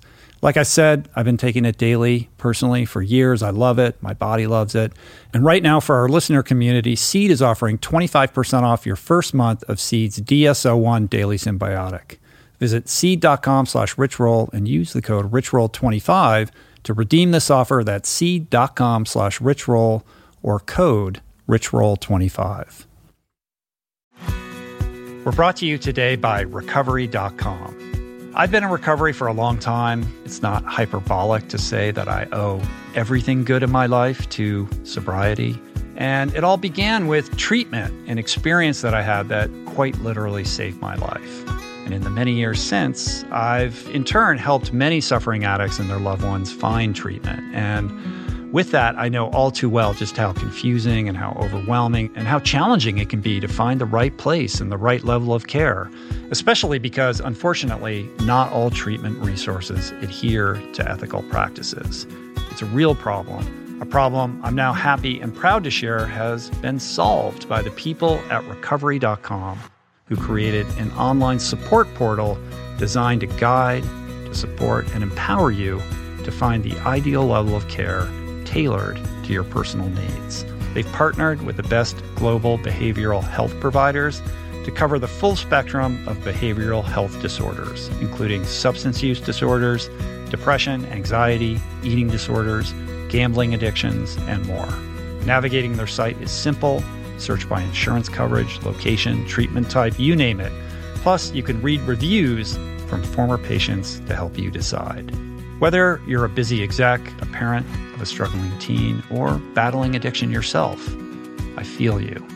I empathize with you. I really do. And they have treatment options for you.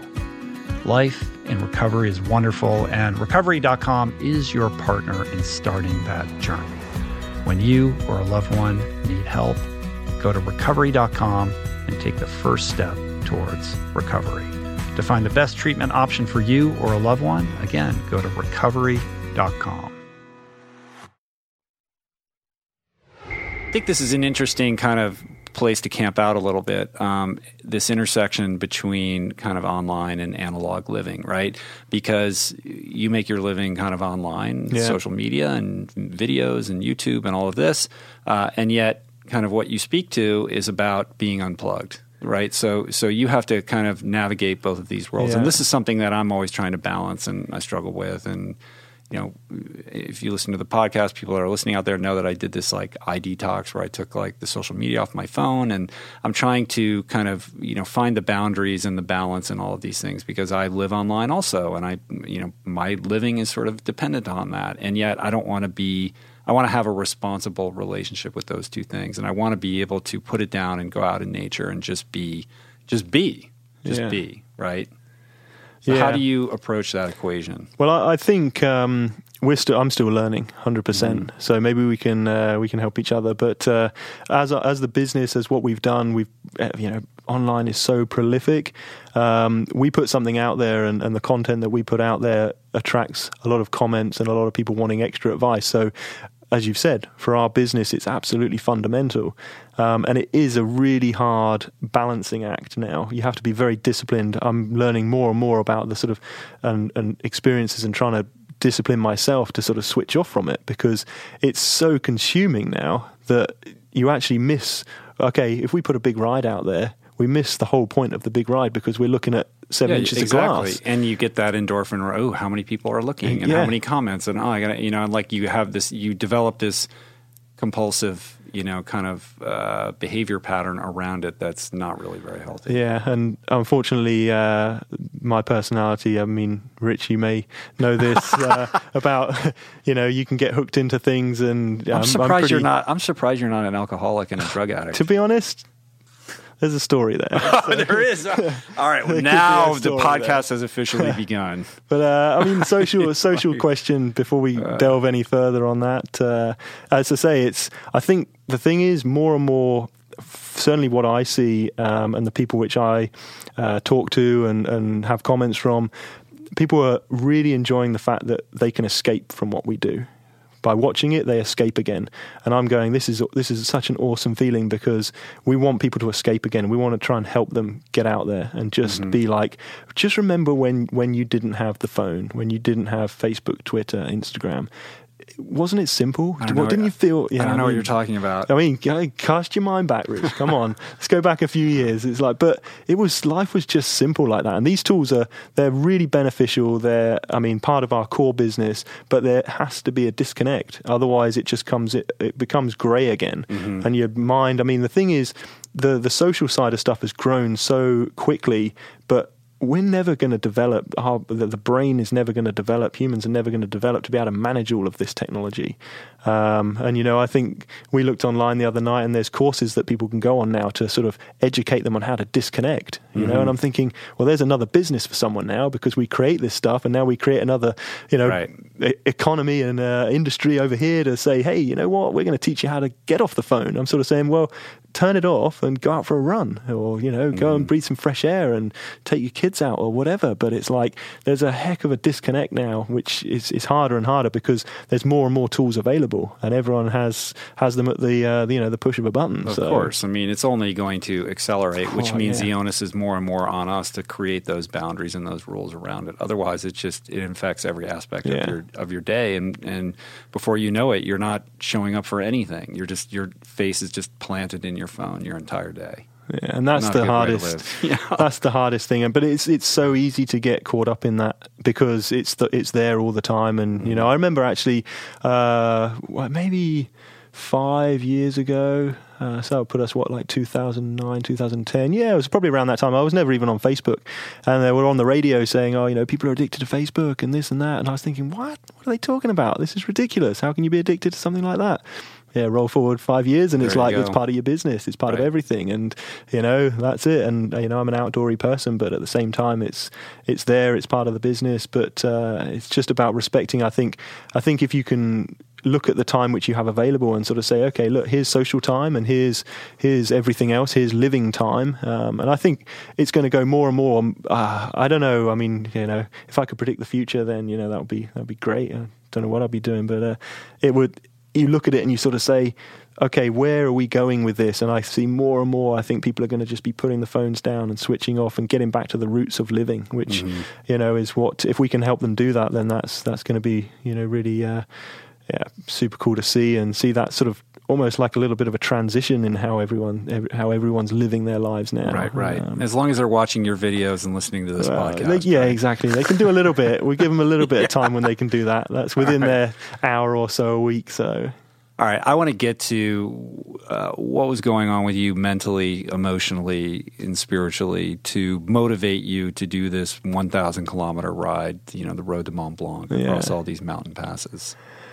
Uh, well, we'll get, we'll, what we'll do is we'll shift back a little bit to to get the process, um, and you know the nuts and bolts of why I wanted to try, and the sort of moments which led me to uh, to get to that. Um, you know, it's always been in me for exploration, um, and you know, just pushing the the sort of fascination between the, the mind and the body, um, and how they can work together to just overcome what what is perceived possible and what maybe is perceived impossible.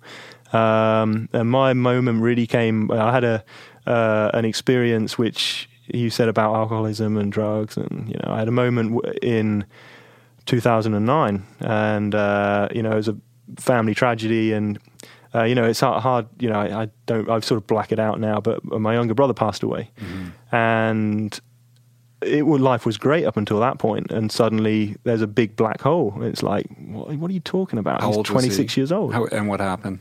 Uh, he, well, yeah. I mean, it's it's complicated, but uh, essentially, he was on medication, and uh, it was the process of that medication which didn't agree with him uh, for anxiety and a bit of stress. He was running his own company from 18, and uh, through some medication which he took, which didn't really didn't. He was very very sensitive to to medication and so on and so forth. Like anti-anxiety or, Yeah, or uh, yeah. anti-depression Um, medication? like an anti-anxiety, Right. and uh, ultimately that led to his his his demise. And uh, you know, yeah, I was a, one day he was with uh, with us, and you know we're having a great time. And there was a Thursday, and then Friday, Mum phones up and say your brother's passed away. It's like what? What are you talking about? And I'm like, you know, that for me put everything. My life just was for a year. Just was just. I mean, it's hard even to remember it because I just I had to just try and s- just deal with it. I mean, Mm-hmm. but, was but he, so he, he, but he took his own life. Is that what you were? Okay. yeah, Uh, and sorry to hear that. but but it was, you know, the thing is, if you knew if you knew how he was like. God, he was the, the smartest guy. We had a real similar personality, super clean living, and it was it was just a um, it was just a, a moment. Um, you know, you put things in your body that don't agree with you, and it takes you out of the moment, and you know, you wake up or you don't, and it's like, well, Mm. so you know, and that was a really. I mean, I'm still like six years down the line. It's like, God, I'm nowhere near over it, but it's like this is part of the journey which I went through, and uh, and I had, I was really, you know, how do I get over this? You go through the the, the questioning, you know, the unknown, the the whys, the the anger, the frustration, you know, all these things you go through, and but the end of the day, it's like you you you live for you know what people would believe is the right thing to do and he and I always draw a lot of strength from like he knew how much I loved him and and also the uh, you know what I stood for as an individual and you you you try and get over it. But there was that uh, many months of blackness where you know I just thought I'm either going to go I can go in one direction which is going to be where I am now which I think's a good direction or there's a direction where I don't know what's going to happen because I've got that typical personality of like let's it's all or nothing. And uh yeah, Yeah. i mean it, I don't know what that's like, but uh, yeah, there's a there, there's a fork in the road, right? You're gonna Yeah. have to make that choice. We, it, was he your only sibling? uh no older brother and he Older was the younger one so he was the youngest in the family which is even harder because you're like he's 26 year old you say hey you know you, you just don't i've got no way of explaining like the emotion that you feel just like everything is just dead inside you forever and you just say well what on earth am i going to do now how do you pick yourself up and the problem i had was the only place which i felt free which was on the bike, I suddenly didn't feel free. So I would go out and the brain, my brain would just not switch off and I hated it. I couldn't, I couldn't stand going out. I was just like, I don't want to go out on my bike anymore. It's like, and that was me. And I was like, well, how on earth, this is the only thing which keeps me sane. It's driving me mental. What am I going to do?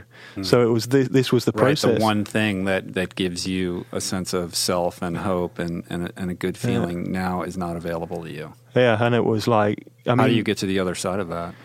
Well, it was a, a year went by, and I was like, I was just, just completely in a like head in the clouds. You know, you were there in, in body, but in mind, you were just you're just not there at all. Um, and everyone was so supportive, um, family, friends, work. You know, that was just. I've got great friends and great support, which is absolutely fundamental in life on everything, not just in a tragic tragic situation. Um, and uh, this was this is why you know I feel really proud of what we've achieved now, even more so just just from having a, a standard trajectory and working hard and and living clean and doing what we do. But I got to the point. This was so 2009, and and life was just not right. I just couldn't get over the fact that I couldn't.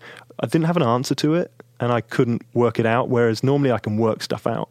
Like it's black and white. That's on the mm-hmm. table. If I do this, I can get that result, or I go in that direction. And I couldn't. I just couldn't get over it. I couldn't work it out, and uh, and this was this was where the Pyrenean ride came from. And I said, just it was uh, September 9th, 2011, my brother's birthday. and I said, like, we're just going to go ride the mountains. I'm, I'm back. I'm coming back. I'm just going to ride the mountains, and, and I'm going to go from from Atlantic to the Mediterranean. We're just going to see. I just, I absolutely, if I if I don't do this, I'm going to combust. Uh, I'm just going to go and let's just see what happens. I just want to go and get feel at one with myself again. And uh, I'm in the the deepest, you know, Pyrenean mountains, just on on my own with uh, with a little head torch and. Uh, yeah, Deb's following in the car and a couple of friends just to, to support, and that was the absolute pivotal moment. It was like, what is going to happen? And and it, I've never felt so connected to you know the to nature, to the world, to my brother at that moment, uh, and that was hundred percent when I finished. We we got to the med, and it was like you know I can't now I can't go back to work. I can't go and do this. Is what I have to do, and it was so. I thank you know I thank him for giving me the the extra, you know the the extra sort of soul, so to speak, of just like this is now what I need to do. Like this is where I feel the best. So why am I wasting time? Why am I, you know, uh, why am I not progressing what I believe I can do with my with my experience and my soul and my heart and everything? And that was the, you know, the fundamental pivotal moment of of actually let's. I said to Deb in the kitchen like a month later or something. We came back and I just said, do you want to be a photographer? Do you want to do you want to try and do this? Do you want to try and pull it all together? We've got great experience and and she had she had the faith. Fool. well, what I what I that's an amazing story, by the way. Thank, Thank you. you. for for trusting me with with with hearing that. Um, and what I love about it, well, I love a lot of things about it, but what really strikes me about it is how little uh, relationship it has to logic. There's Yeah. there's no logic involved in this, right? Like you you're having this emotional experience, and you can't see your way through it, and it occurs to you that you just need to get on your bike and ride it really a very Yeah. extremely long distance. that makes no sense. And, and and in the in the process of doing so and getting to the other side of that, you are blessed with answers that set your life in a new direction Yeah. and trajectory. And it had nothing to do with sitting down and making a spreadsheet. I mean, you're an engineer, right? This is probably how you're used to solving your problems. Like, how are we going to do this? Well, here are the options. Yeah. You know, what's the what are the the pluses and the minuses of all of these things? That that had nothing to do with any of this. This was a purely emotional, spiritual pursuit that ended up resolving these issues for you and for what your life would then turn into. Yeah, exactly right. I mean, I the, all the time leading up to to the Pyrenean Challenge, you know, I'd learned a lot. The experience was there. It all made sense to a point, but then that that coming into the Mediterranean and just being like, I don't even know. I really don't know what. You know, it was just this feeling that it's so hard to explain. It's when you're in the moment, you're 100% present in what you're doing. Every heartbeat, every pedal stroke, every breath, every smell, every everything. And I was just so in the moment that I just thought, you know, now it makes sense. This is what I need to bring these emotions to other people, and if I can do that and I can help uh, from that that side, and, and it, but it taught me the the 10 years I'd been working taught me so much. The 30 hours I was on the bike, bike taught me 10 years worth of experience and more. Just because I just got out and, you know, it, I, it actually taught me to survive. It taught me how to overcome these emotions. It taught me how to control my emotions. It taught me everything. And it sort of maybe putting it out there on the line um, and going deep into the unknown. I didn't even know, well, when am I going to crack? When am I going to fail? When am, when's the body going to give up? Whatever. I had no idea. And that was, it was like, let's just go back to basics. Let's just, if you, if you detach everything and just go and ride, go and run, go and do like let's go completely back to basics and let's just see how see what we can achieve. And that was the most purest feeling I've ever had in my life. And uh, subsequently from that, you know, we took it away and said, "Hey, you know, can we do this? Can I can I do this?" As a career, I mean, it seems crazy, but hey, let's give it a go. And that's that led to where we are now with the brands that we work with, creating content and, and trying to help and inspire and uh, that's all I want to do.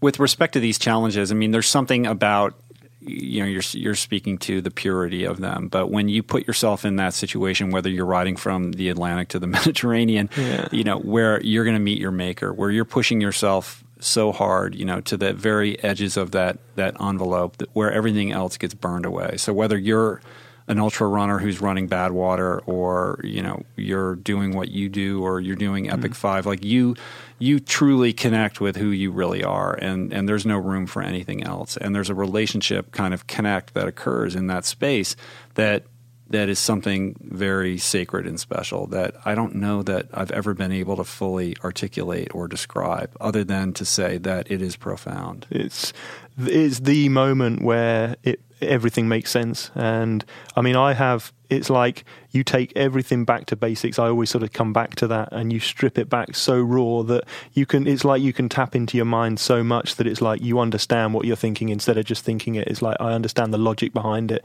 You understand. You can feel like everything which I do is like, yeah, I don't want to take painkillers. I don't want to take anything. I want to feel every every hard moment because I'm going to remember that and it's going to be it's going to come back and it's going to help me in the future. And you know, it just you just strip yourself back to that purity. You put yourself out on the line. I mean, I, I have no idea. I'm not. The thing is with uh, with Epic Five, with Ultraman, with these challenges with what I do, um, they're so unknown. I mean, you have a professional racer, and it's it's very much like you've put the training in. You you know you can go that fast. You can put out that wattage. You're going to get on the podium. It's it, with a bit of luck. Whereas you take yourself out of that equation and you go into the unknown, and it's literally body, mind, soul, spirit, and the great outdoors. And that's just like for me, that's the that's the way it should be. That's the purest. That's that's just because you find out who you are, you find out what life is, and in a very short space of time, you you overcome things. You know the the mental aspect of it, which is a hugely important part.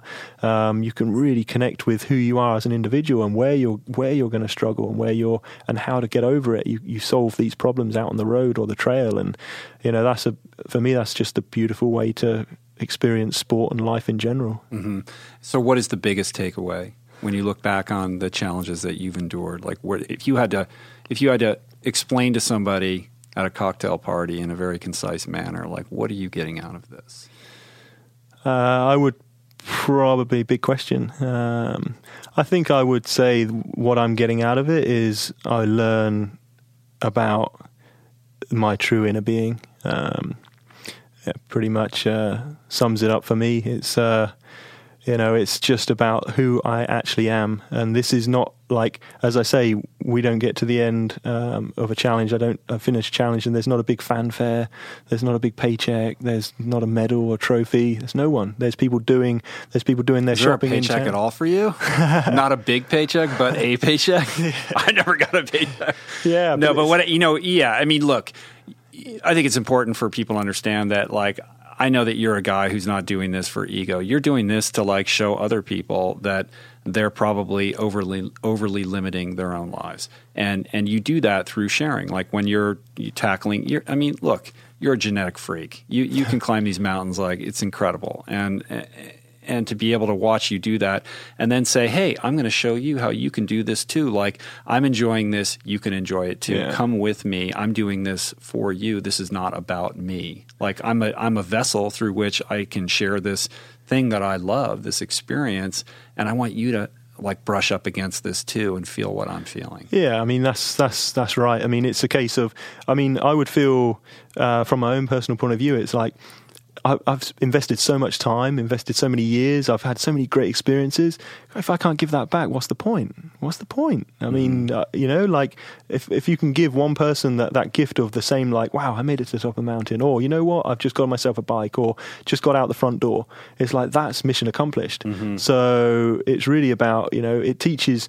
The takeaway really is, it, it, I think there's so much more if you just believe in what you could do if you but you've actually got to get up off the couch and just tr- try it for yourself and i mean you know you say i'm a genetic freak or whatever well you know that's a great compliment i'll, I'll take that any day of the week but you know You've been at, doing it for a long time. You've put your 10,000 hours Oh, in. yeah, for sure. But then So- at the same time, hey, I wasn't a racing cyclist. I haven't done the Tour de France. I haven't done so. From that respect, put me in a lab, and I'm probably pretty normal. But I've got you know a mind which is saying, hey, can I do this? And the heart to say, yeah, let's give it a try. And I think those elements, everyone's got those two elements. You've just got to get them in sync, and then uh, believe in it, and try and try and get out and achieve, and, and, and try something for yourself. And Mm-hmm. as I say, it's it, it can start with the smallest step, and often the smallest step is the hardest step. But uh, once you've made that step, as you've seen in your life as well, it's like you make the change, make the positive change, and see where you'll be. And and it's amazing the the things which the body and the mind, right from when I was a kid, analyzing and thinking, I wonder, I wonder if the body and the mind work together, what can happen? And we, you know what? I finished the finished the road to Mont Blanc in August, and just like I, I survived. It's like mm. that shouldn't have happened. I mean, I was petrified up until all the challenges I've done up until this one. I had a handle of I can ride through one night. I can do one night because I've done it before, but two nights. You sure? You're riding through one night on your training rides. Mean, you're doing 300 mile training rides. That was a that was a crazy, crazy day. All right, but what what- you know? What was like the darkest moment? Was there a was there a make or break moment in any of these challenges where you're like, I don't know, I'm I'm ready to pull the plug Yeah. and, and quit? And like, how did you see yourself through that? Well, the, definitely 100% the hardest uh, moment was in Road to Mont Blanc. Um, the build up had gone well, uh, but I was really, as I say, I was. I think I put so much extra stress on my body because I was just so nervous about the challenge, and it was the real unknown. It was like, okay, if I do another one night through the night once in the mountains, okay, I've done that, I've done that before. But the two nights was just so mm-hmm. much extra stress. Plus the fact that now it's gone from this is what's in me from a an emotional, uh, spiritual point of view to I've got brands, you know, investing time and resource and, and, and everything to hey, we've got a project, we're going to make a video, we're going to put yourself out to the world, and which is all great, but it's a lot of extra stress. You and- keel over on night two Or so night good. one. Night one. Yeah.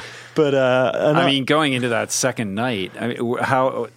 I mean, you had to be like hallucinating. Yeah, I mean the the hardest thing for me was um, in the build up. I looked at the forecast and it looked pretty horrendous.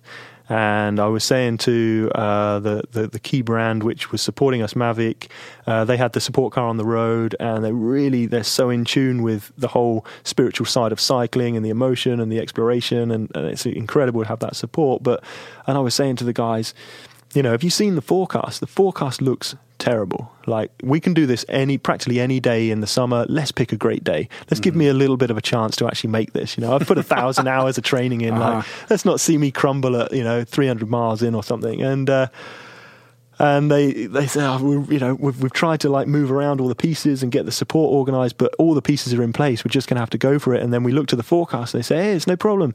It's only going to rain for half of it. And I was like, it's half of it's a day. It can't, you know, that's, that's a, because you're doing these big challenges. Like, let's put it in perspective. That's 24 hours. I'm never going to survive that, and I, that's my nemesis. The the cold and the wet. Uh, I just my body just shuts down. It's like game over. I mean, I've I've Cold, done wet feet.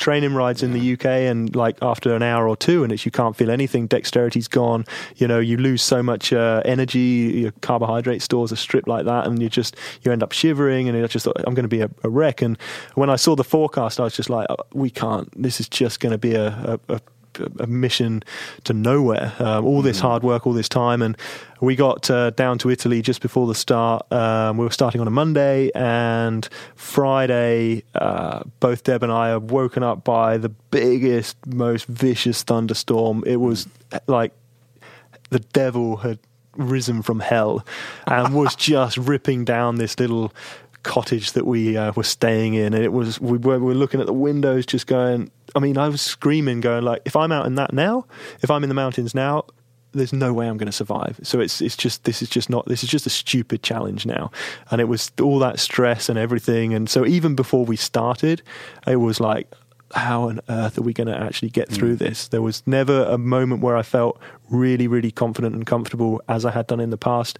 Um, but then we made the decision. It was like decision made. We are doing the challenge, and the, there's no other. As soon as there, I think, as soon as there is options to change something, then there's a way out. Then you stress, and then I went and we- all sat down. Decision fatigue. decision fatigue, exactly that. And we all sat down and said, Are we going to do it or are we going to call it off? And I was like, We are going to do it. There's no way. As soon as someone said, We're either going to call it off or do it, it's not like we're going to postpone it. We're going to call it off we're going to do it. I said, Hey, I spent a thousand hours training this year uh, in amongst running a business and absolutely killing myself to get to where I am. Like, and all the support and the, you know, that puts a lot of stress on relationships and, uh, and the business and everything. And I said, well, we're just going to have to, we're going to have to go for it. And the hardest, the hardest point was when the first spots of rain came, and I knew that I was in for an absolute hiding uh, for the first night because I thought I I don't think I'm going to survive the rain, and but it's just incredible again what the mind can achieve. And I I look back now and I think we spent seven, maybe seven and a half hours in really hard dolomite rain, which is Whoa. which is big. You know, on the on the descents, on mm-hmm. the climbs, it was you just there's no way thunder lightning. You just would not want to be there. You wouldn't want to be outside in those conditions. And and I look back and I don't remember it being. I, I was just in a zone. I was just mm-hmm. completely in a in a trance of just like, hey, I'm still moving forward. Therefore, I can keep going and just oh. keep going and keep going. And we got to the bottom of the Stelvio, four o'clock in the morning. Um, we'd gone through the valley, and the Stelvio is the highest road pass in Italy. It was uh, it was about after 330 kilometers roughly, and I sat on the back of the Mavic car. There was a, driver, a driver asleep on the front of the car. Deb was sat on the back of the car, and it was a really special moment because we just looked at each other like, "What the heck are we doing? Right. what on earth?" Like, so when you approached the Stelvio, how many hours had you been riding? Oh, what would I done? So that was four in the morning, and I started at one, uh, one o'clock in the afternoon. So what does that work out to be? About fifteen Right. hours, 16 Uh-huh. hours, something like that. So I yeah, and had- for the listener, I mean, the Stelvio is a ridiculous climb. It's also the one, the most dramatic to photograph, Yeah. looking down because you can see There's every 48 pivot. hairpins. 48 hairpins, but it takes you like. Oh, it must take you about 20, 25 minutes to get to the first hairpin. And you're Mm. going up a little drag, and, and it was, oh, we were so, I was freezing cold. And I just said, well, there's no point changing kit yet. I'll change at the top. And, and I just thought, we're only, we're a third of the way in. And this is, I mean, how on earth am I going to manage this from a mental physical perspective and I crawled up the Stelvio like and I was almost Deb was in the support car saying to the uh, one of the Mavic uh, guy Fred who was supporting with us why is he so uh, Fred was saying why why is why is Mike so close to the wall? Why is he so close to the wall? And Deb's like he's fallen asleep. He's like he's just he's just conscious. And I was totally just just on the edge and and that is what brings you to the moment. That's what every single pedal stroke every single breath is like. You ha- you are you're only living for that that second and then you're back in it back in it back on the zone back in the zone. And and I made it I mean it's the hardest the hardest thing obviously is the nights. To get through the first night even the thing is it's frustrating because you can't bank sleep. Like you can't just go I'm going to sleep really good for 3 or 4 days and then I'm going to go through two nights. Right. Doesn't work that way. because you as soon as I tried to sleep well, but I, you know, your the adrenaline's coming, you're anxious, and suddenly you get there, and you know your body is saying, "Hey, it's nine o'clock. I'm going to start shutting down. I'm going to get ready for my sleep time." It's all these processes that, hey, it's millions of years we've evolved through. Pff, I can't go against that. So, 100, percent you just have to fight through it. And uh, and when we we got to the top of the Stelvio, and I changed a bit of clothes, it was bitterly cold, like zero degrees or or centigrade, and. Uh, freezing, just above freezing, and uh, descended down. And I was overshooting the bends. It was real lucky because it was early in the morning, so there was no traffic. And I would wake up like, oh my god, I've just overshot another bend. Whoa! so you're literally falling asleep at the wheel as you're descending. yeah, but yeah, I mean, I'm not condoning any of this. Yeah. This ludicrous behaviour because you know, and I, and I stopped on the, descent of the Stelvio and I said, "Hey, I need to take a little bit of. I just got to like I've got to wake myself up. I've just got to, I've got to get to the valley. And I stopped in the valley, uh, Bormio, before we had the Gavia pass, and it was warm down there. So it was coming, and it was like, oh, oh, I feel safe. I feel safe. I just had to get that extra couple of degrees warmth. And I joke that, you know, I'm solar powered, but it's true. I, as soon as the sun comes Bounce up, back. I was like, it took me another two or three hours before it really got warm, and then I was like, ah, okay, I can feel, I feel, you know, back in control a little bit. I'm, I'm over that moment. But then the second night was just like there was the hardest. I mean, I've had a, yeah, I sort of hate to say it, but I've had a couple of hallucinations beforehand in training, and they're not fun. And then going up for the second night, the road to Mont Blanc, the first one, I was climbing and I kept uh, I didn't I don't know if the support car could see, but I kept seeing it was almost like I was trying to duck under something. I kept ducking, ducking, ducking, like whoa, I'm going to hit my head. And I realised when I really could focus, I got a shot of adrenaline, like oh, what am I doing? What am I doing? And I noticed that it was because the sky was so black, and I couldn't the focus. I couldn't have the disconnect between actually that sky in the distance and where I'm riding. Right. And I was like, oh man, this is just too much now. And then uh, an hour or so later, I remember I was I was coming around a hairpin bend, groveling up. I can't even remember what climb it was, and I thought that's an awfully funny place to put like a like a lifeboat. Some people have done some real, you know, they've done a good job there. But some people are crazy. They go and put a boat in their front garden or something. And it was halfway up a mountain, and as I went past it, this whole thing just disappeared, and I was like, "This is not." This Right. is not a good place to be in. Uh, But you never tipped over. You never fully fell asleep, or you never really said, "I'm I'm done. I got to quit." Like no, I mean, it never I'm- reached that point. it would have been i mean it's my mind and everything doesn't i don't have a capacity like it would be someone else telling me like it's over like and i always said like for me it's like it's over when i've crashed i don't want that to happen i don't i don't want to put like this isn't about putting people's lives in danger this is about a challenge and there is a line which you have to draw when it's like this is too much now. And the thing is, we're it's four o'clock in the morning. Nobody is on the mountain apart from us. If I keel over on my bike, hey, it's me who's going to get hurt. We're not mm. going to jeopardize anyone else. The support team, I feel for the support team because it's really hard following someone up a climb at four miles an hour, five miles an hour for that amount of time, looking at the back of a bike with a flashing light. It's just mesmerizing. And it's like, and I didn't know, I didn't, um, I just, and it puts you into that situation where you're just living for that precise second again. And and my mind is just like how do i i've just got to keep going i've got to keep going. Okay my body like i didn't have cramps i didn't have i'm working at a pace which is just like let's just keep going. It's a survival pace. Um, and then as soon as the as soon as you get that element of the sun coming up again it's like you feel just born again. And it's i came it was uh, on the oberalp pass and the sun came up and it was super rich orange light. And i just thought this was the moment where i still had you know 300k to go or something but it was uh, like everything shifted in a moment. It was from the unknown from months and months and months of i've got no idea how i'm going to survive this achieve it to like everything again made sense. And you get into this for me it's this it's you know traditional you could term it as a flow state and it's just the most connected again feeling that you have with everything you've lived for for so long. And when i get into that moment that uh, and i think that's your mind is now relaxed. Up until that point my mind was just it was just stressed. It was and then i'm relaxed. And then when the mind is relaxed it's like i absolutely 100% knew that i was i could do i could achieve what i wanted to do and i had no pain. There was nothing. It was just pure joy from that point. It was still it was still hard work but it was a different it was like i was present in the moment, but almost I've described it in the past as being just just a just a touch ahead of that moment before it happens. You just feel back in control, and uh, that it's harder and harder to find those moments now because it's a progression. It gets harder to get into that zone. But uh, I remember going up, uh, so maybe the third or fourth climb before the end, and just I was just smiling so much inside because I just knew that I had everything, the, the right support. I had my my girlfriend with me, which is like she, she's part of everything which I do. It's like life just made sense again, and and I just was. This is just everything which I've lived for up until this point, and I can't I can't give any more. I don't want to give any more, but I'm just everything is just working as it should be and i'm just this is it this is it we're just going to keep going Yeah, it's It's beautiful. awesome. I mean, I think what's what's what's interesting is, and you know this because you have so much experience, uh, that when you reach that point where you think you're toast and you just can't go anymore, you're just how am I ever going to make? You have a whole other day ahead of you or whatever. You think you'll never dig out of that hole, but then something you know moments go by and suddenly you feel different. So you can't judge that.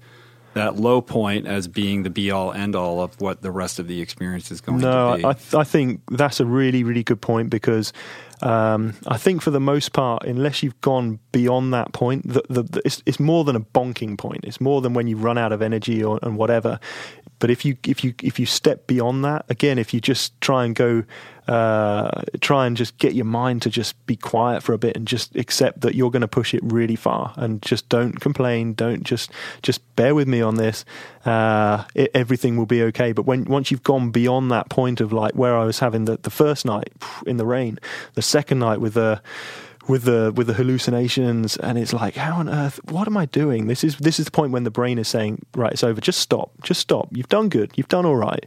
But once you go beyond that i mean ah, coming up the last mountain how on earth i feel good i feel good. Mm-hmm. i feel like i mean i had a little bit of a knee a little bit of knee ache um, probably a little bit of tendonitis but hey you know what? I've been on the bike for 50 odd hours. It's like you know but but really i had no no pain. It was like this is this because i was just I think the mind was so in tune with what I wanted to do now, and I believed for the first time in months that, that we can do it. And uh, and I think that's a really important learning curve for everyone. Just to wherever you think your boundary is, if you can if you can get to that point, but then step just a little bit further, the whole world opens up again, and it's like, wow, I never had a clue I could do that. So that's amazing. Yeah, I mean that's that's definitely true, and I think that's where the faith part comes in, the belief part, and the realization that you know the body is capable of so much more than you think it it yeah. can.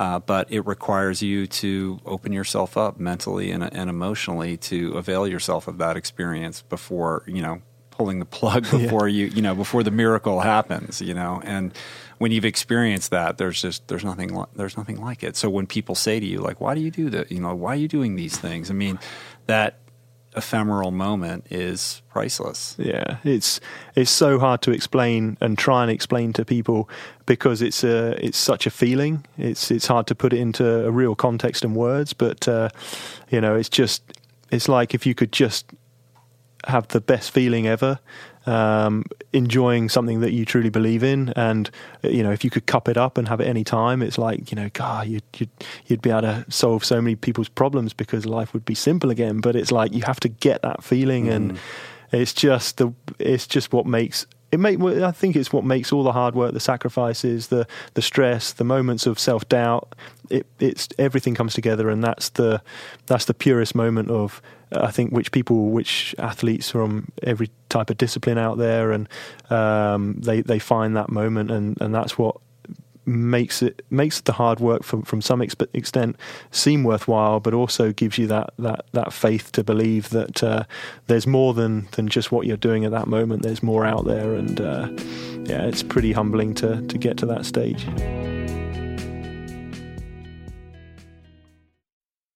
What is the meaning of life? What happens when we die? What is our purpose here? If, like me, you ponder these delicious existential questions, I have got just the thing for you.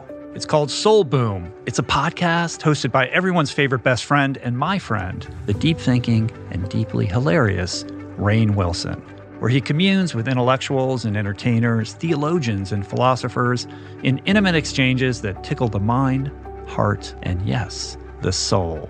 Subscribe to Soul Boom on YouTube or wherever you get your podcasts and explore other groundbreaking series at voicingchange.media.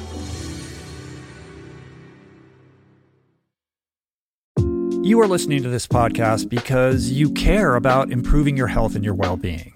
But this quest is incomplete if you have yet to add my friend Dr. Rangan Chatterjee's Feel Better, Live More podcast into your listening quiver. An RRP favorite and someone I'm personally quick to call when I'm in need of good advice. From nutrition to mindset, fitness, and relationships, each episode is packed with the tools you need to become the architect of your health.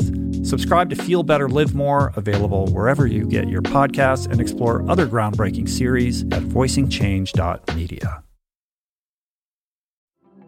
There are certain rare people who have a powerful voice and know how to use it. My friend Amanda de Cadenet is one such human. The podcast is called The Conversation because it is the conversation, a groundbreaking series of raw and honest exchanges on the issues that matter most mental health, sex, politics, ambition, gender roles, and more. Listen to the conversation wherever you get your podcasts and explore other groundbreaking series at voicingchange.media.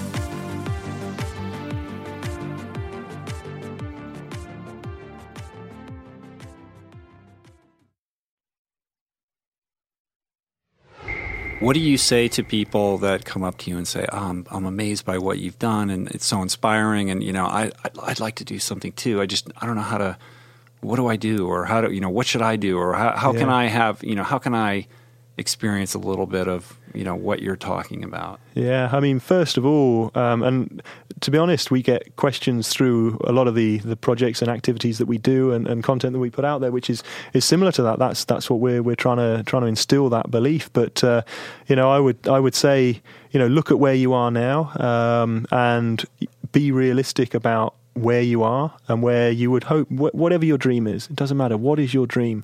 Because only there's only one person who can stop that dream coming true and that's you. So if you want to take that dream put it on the put it on the table put it out there and just work towards it and say hey if your goal is to ride one mountain okay? Well the first step is i need to look at what mountain that is and break it down and make it put it into a tangible way that you can just go okay I, I didn't just dream up, oh, I'm going to go and do it, jump on the bike, let's see what happens. Years and years and years of just putting a plan together, working towards it. So, first of all, is like have the belief, have the actual self belief that the world is out there for, for riding, for running, for everything, for, for business. And it's like whatever you want to try and achieve. Um, break it down and start with that first step and say, right, I want to get to the top of a, a, mountain. It might be a local hill. It might be depending on your level. It might be, you know, it might and be that a, mountain might be a, a, metaphoric mountain, right? It, this yeah. can be a career thing. This can be anything. It could be your nutrition, your food, your diet, your your business, um, and really, you know, I think what's great is with sport in general, it teaches you so much about not only you as an individual, but how you can apply the hard work, how you can get over the hard times, the moments when the wheels are falling off, the legs are falling off, everything is is not going in a direction which you would have hoped it to to go in, and it's almost like a fast track into understanding that and being able to adjust where you are at that moment in time and and take a hopefully a good decision and move forward. And um, I, as I say, I've, I think I think that the amount of hours I've spent thinking out on the bike and having that that that free time and just the giving me you know the creative side of like yeah I come back from writing and just think yeah I've got these ideas now. Let's get them down on paper. And you know it's a, it's an escapism. And uh, I would just say that really f- have an end goal but don't focus on the end goal. Focus on the first step. Have that end goal is where you really want to try and get to but make sure it's realistic, but then take that first step. And after the first step, you get the second step, and then the third step, and mm-hmm. you know, uh, and just really make it have the belief. You know, make sure that it's something which you really believe in, and then I think there's you've got all the all the tools and all the assets to uh, to bring that to life. As long as you believe in it, and you know it's part of you, and you really want to achieve it, then there's no reason why you can't. Mm-hmm. I mean, I would add to that that I think a big part of your success equation is what we touched on earlier, which is this idea of how can this be of service to other people? How can how can I incorporate what I'm doing into a context that is that is giving back? Because that seems to be a core component of, of everything that you do, and it it brushes up against how you work with brands. I mean, we, you've been referencing Mavic throughout the entire conversation. You work with Cannondale, you work with these other brands, and what I see is somebody who takes those relationships super seriously and and and not for granted and says how can i benefit these people that are yeah. supporting me how can i really make sure that these people are getting something out of this relationship i see a lot of athletes whether they're triathletes or whatever how can i they want to be sponsored yeah. right but they just want the free stuff or whatever but they're not thinking about it from the brand's perspective. Yeah, like, what is the brand getting out of this? What is their ROI? Like, how are they benefiting in this equation? And I see you who really you appreciate that aspect of it, and you're looking like,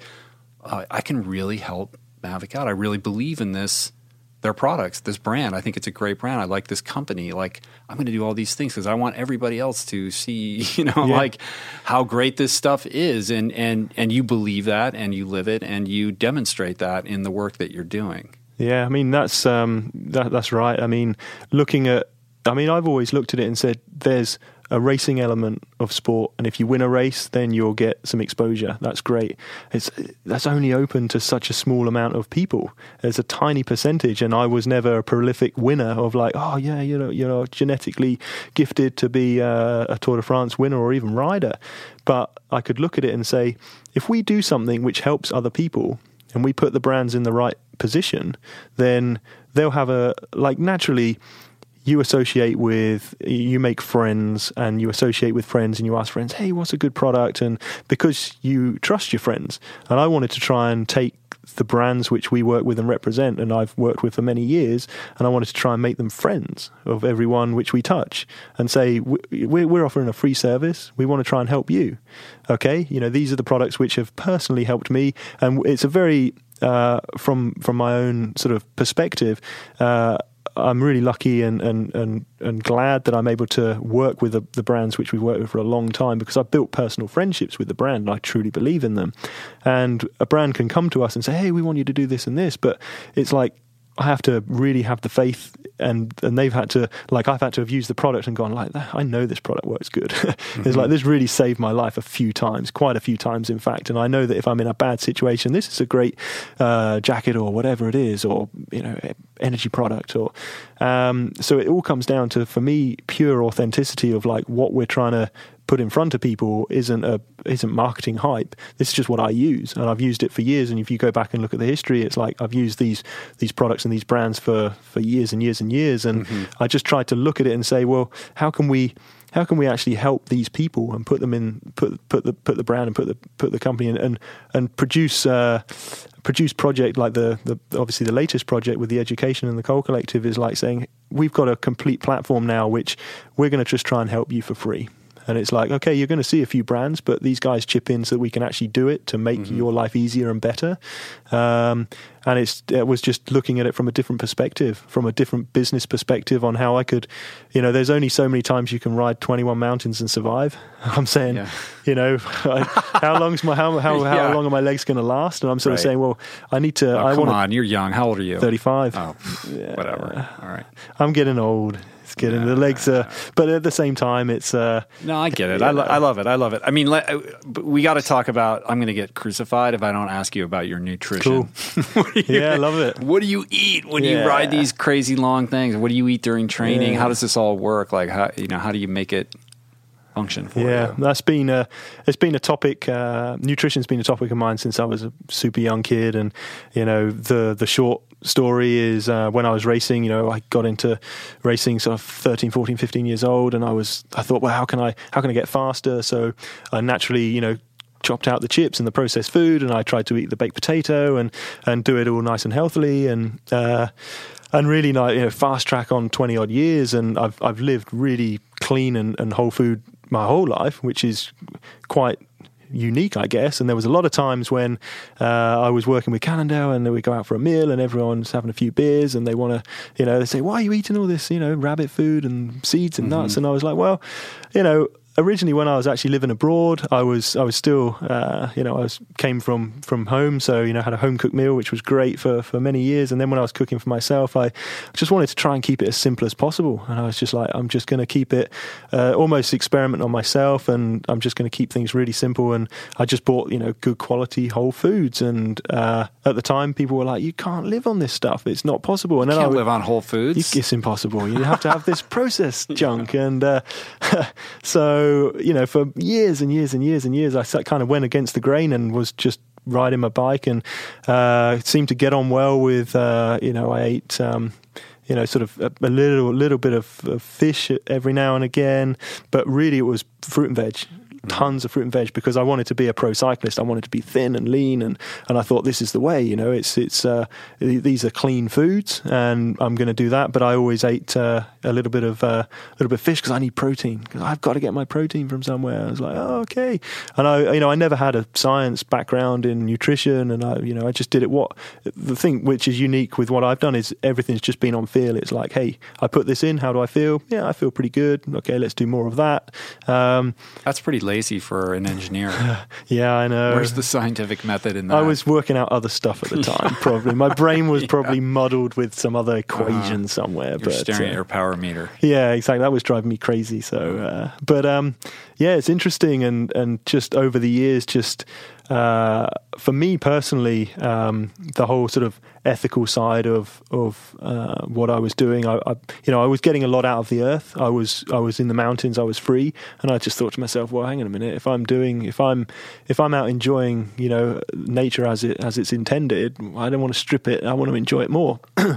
so I don't want to strip it out. So I just tried to try to be as what I thought was as, as good as I could with, with nutrition for forever. Um, and subsequently, you know, years go by, go pass by, and you know, I get to big challenges. And I mean, I work with uh, a nutrition brand, and I really like them because they're they're organic. They've got a good ethos, and uh, but even those guys, they said for the big challenges. I mean, I'm really really simple. It's like we made. Uh, we cooked up some organic uh, wraps and filled them with rice. We we made some sweet potato. We mm-hmm. put a bit of salt on, and I mean those guys they make uh, energy bars, energy gels, energy drinks. Mm-hmm. They make the traditional, really good quality uh, product for. Um, the sort of racing cyclist, I guess, the guys who want the quick, quick energy. And I'm sort of saying, well, that's not that's not what I'm about. I'm going to have to try and right, fuel like myself. And sugar. I mean, I sugar. don't. I just don't do gels. You can't. Forever. Well, there's no way you could do what you yeah. do on. It just, but even when I was even when I was younger, just because it was. I mean, they were expensive when I was a kid, and you don't mm. have support, and you think, well, okay, I'll just make a jam sandwich or something. You know, it's like you. You know, it's that. It's just keeping it simple at the end of the day. And and sort of as I say, fast forward uh, to to the challenges and things like this. And the great thing is the the guys which I work with um, for for support with nutrition, they said, yeah, for what you want to do, you need some proper solid food. They're not trying to blind. They're not saying, "Hey, take our product because we need to see it on mm-hmm. the bike and you doing this and this and this." They're genuine people. They want to see someone try and achieve something, and I, that's why I like working with brands who are authentic. They have, uh, you know, a good ethos, and um, so really, I, I survived for I mean, my, my predominant diet is fruit veg. Um, I'm now plant powered, which for the like last just over a year, and that came about thanks to Rich Roll podcast ah, about go, telling me more, Got educating tentacles me. in you. Exactly about how the proteins in plants. I don't need to take on the animal protein, uh-huh. And I and it was really that was a junction in my life as well where I was getting so confused with people saying you can't live on the plants, you can't live on the fruit and veg, you're eating too much of that stuff, you need to get some uh, red meat inside and iron and all this. And I said, and I was getting really confused with it. I was thinking, I want to, please, can I make my life simple? We're getting bombarded with social media. I'm trying to run a business. I've got challenges. I'm trying to do deals with brands. You know, I'm spinning as many plates as I can and, and hoping that they're not going to fall to the floor. And then there's the big thing, which is fundamental in everything, is food and nutrition. And I thought, oh god, I'm getting a real headache with all of this. And then, you know, I actually listened to uh, to the podcast, and so many things made sense which I'd done in my life from a kid about you know eating the way I had, um, about actually the health benefits, about how the fuel is burnt in the body, about the uh, uh, you know sort of reversing diseases and not mm-hmm. adding to the uh, to the potential of, of, of developing these diseases uh, and cancers later on. And and I came away and went, oh oh, geez, this is so easy now. And I cut out the uh, the dairy, I cut out uh, meat, and it was such an easy decision because it felt so good and so clean and so pure. The only ingredient I was missing was someone to tell me that I didn't need the proteins from the animal products because the plants, mm-hmm. you know, the way it's synthesized. If you have a good whole food diet, then you can get that that protein from the plants. And and I, you know, as I say, I I I didn't have that up until that point. So, you know, it's been a real, it's been a, a, great journey. But I mean, I've always had that healthy outlook, and now I'm on this level, and it hasn't really, really hasn't felt. I haven't felt better, any better. Um, I haven't felt. Um, you know, up until that point, I'd say I was getting confused, and then now, as soon as I'd made the decision, hey, this is what I'm going to do, oh, I've just felt so good because mm. my mind didn't have something to worry about. Like, oh, I'm thinking about something else, and I should be doing something. Like Once again, the decision fatigue is removed. Deci- oh, but so all, but but where the rubber meets the road is how do you feel? Like, how is it working? Yeah. Like, how do you feel on the bike? How do you feel like your power is? How are your climbing legs? Yeah, like, do I you mean, notice a difference or you know any of that? Yeah, I mean, I straight away just from um, from cutting out the. I mean, as I say, I really was. I classed myself vegetarian. I had a, a little bit of fish in my diet, but it was it was just to keep people happy. I was like, yeah, okay, I have some fish, no worries, you know, you're all good, you know. It's like, but I you don't strike me as a guy who who takes actions to uh, who spends a lot of time worrying about what other people. think No, about. not really, but probably my folks. You know, yeah. you got to keep those guys happy. Right. So, uh, um, but yeah, I mean, what? Yeah, I just, I just straight away, I think I'm sort of testament to how much you can push your body through this type of lifestyle. And I mean, I didn't, I didn't ever um, go, you know, full bore on on the, the sort of drinking side of stuff. And I always lived a healthy life, so I can't just say, "Hey, this is a paradigm shift. This is what Mm-hmm. it is." I've always lived healthily, um, and I've always respected my Right. body. Right. It wasn't that, like you were eating McDonald's. no, so I, I don't have a, a definite like. Oh, I feel so much better because Right. I've I've made a massive change. I've literally cut a couple of things out, Mm-hmm. But now it makes my mind feel so much better. It makes me feel better as an individual from an ethical point of view. It makes me, uh, you know, really, you know, there's so many great stuff which we can cook up and, and, and just make life so much simpler. And with the challenge, I mean, I really I lived on uh, the sort of rice wraps which we made, um, coconut water, and uh, a little bit of cereal. Um, just trying to think back, a load of water, and I mean, I got to the end. I had no stomach issues, no GI issues, zero, zero, zero, zero, and it was like this. And I know for a fact that if I'd had a bunch of gels and stuff oh, like you'd be that, thrown up like crazy. There's no way. it's it's game over That's so funny when people say, oh, 20 I was doing hours, great in boom. my Ironman until this or that, and I couldn't stop throwing up. And it's like, yeah, you had 30 gels. And But the thing is, with the, that makes me laugh a lot because um, you know I shouldn't laugh, but break it down again. If you you know you were talking about if someone came to you and say, "Hey, how can you get to your goal? You want to take the step forward," and you sort of say straight away, "Marketing, marketing's so powerful. It's like you need to have the gels and the Gatorade and this and that and the other." But if you break it down, okay, those things are made for fast, short exertions, and the pros.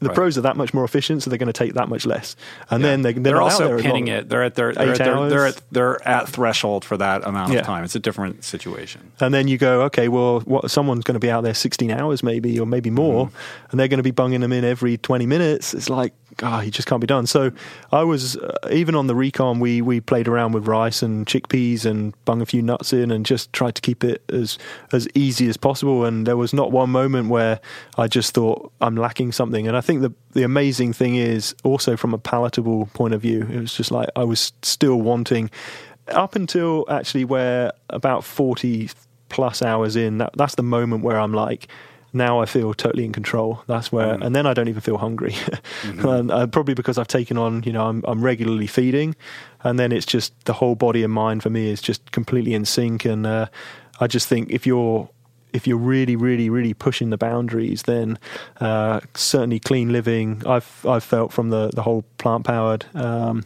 uh, way of living the last year. Uh, I've really never felt uh, never felt better. Um, although you know. Full disclosure to to your listeners, uh, I did some the first time ever. I did some some blood tests just before the road to Mont Blanc because I was feeling really stressed out and you know I just wasn't myself. I was just like, what's going on? My, I can't cope with the simple tasks. I was just the business was was a lot of work to be done. There's a lot of training to be done, and uh, you know the. I can't really. I mean, I've I've made a few adjustments. I've upped, uh, you know, fat intake. I was always like, oh, fat is the enemy still, and you know, so really, really looking at the healthy fats, the omegas, the nuts, the seeds, uh, the nut butters. I've I've upped a lot in my diet, and but the thing is, the results I got back were taken when I was at the absolute extreme part of my training. So I, I know you uh, depleted. Like, what? What did it show? yeah, I mean, it just said like you know high high cortisol level, lower Right. testosterone, and it, and it was all based That's around fatigue. Fatigue. Yeah. But the thing is, of course, I'm I'm in the last big block of my training. I was riding 35 hours a week, training 35 hours a week, even slightly more on the really big weeks, still working 100%. You know, we run a business. We can't Right. just say, "Hey, I'm out all week." We run a business. So, I mean, and I said, "Yeah, okay, those results, if you look at them, you'll go, "Well, well, you need to do this and you need to eat some of that." But hey, I was absolutely stripping my body. I was trying to get to a certain weight for the challenge. So you're putting so much stress on everything. So I can't take that as a, you know, as a fair uh, synopsis of Right. my being. Um, and I feel much, you know, after that, you know, the training backed off and the stress levels came back to where they should be. But, uh, you know, I, I would just, I just think really it all comes down to diets in general. Um, it's kind of a, a it should be simple, but there's so many, there's so much conflicting uh, research out there now that if you want to eat paleo, you'll find something which says it's the best diet. If you want to eat plant powered, you'll find something that says it's the best diet. If you want to eat junk food, you'll find something somewhere which says, hey, this is great. But you know, it's like you have to. For me, it was a case of what feels right for me, um, and that was always the healthy side. Um, and now I feel even better just purely because, you know, I know that I can nourish uh, my body. You still have to pay attention to it, but there's just such good quality, uh, clean food out there, um, and it's getting more and more accepted as well. And you look at the ethical side of it and say, I want to enjoy the planet. I want to enjoy the world. I don't want to strip it bare. That's a selfish attitude for me. Uh, but it starts with the individual because you can't just tell someone do this because as soon as they feel like they're on a regime, it's not going to work. No, of course not. I mean, you, you definitely can't do that. But I think it is. You touch on something that's really important uh, to to footnote, which is there are a lot of people who I think would be keen on it, but they believe they're under the impression that if they do it, their health is going to suffer. Right? Like, oh, I would do that, but like if I do that, I'm going to be unhealthy, so I'm unwilling to do that. So to come to a place of realization that like you're not actually sacrificing Yeah. your health and that someone like yourself could go and do these crazy challenges that you've done eating this way and you, you look you look perfectly Yeah. fine right now you're breathing I feel good. I feel great.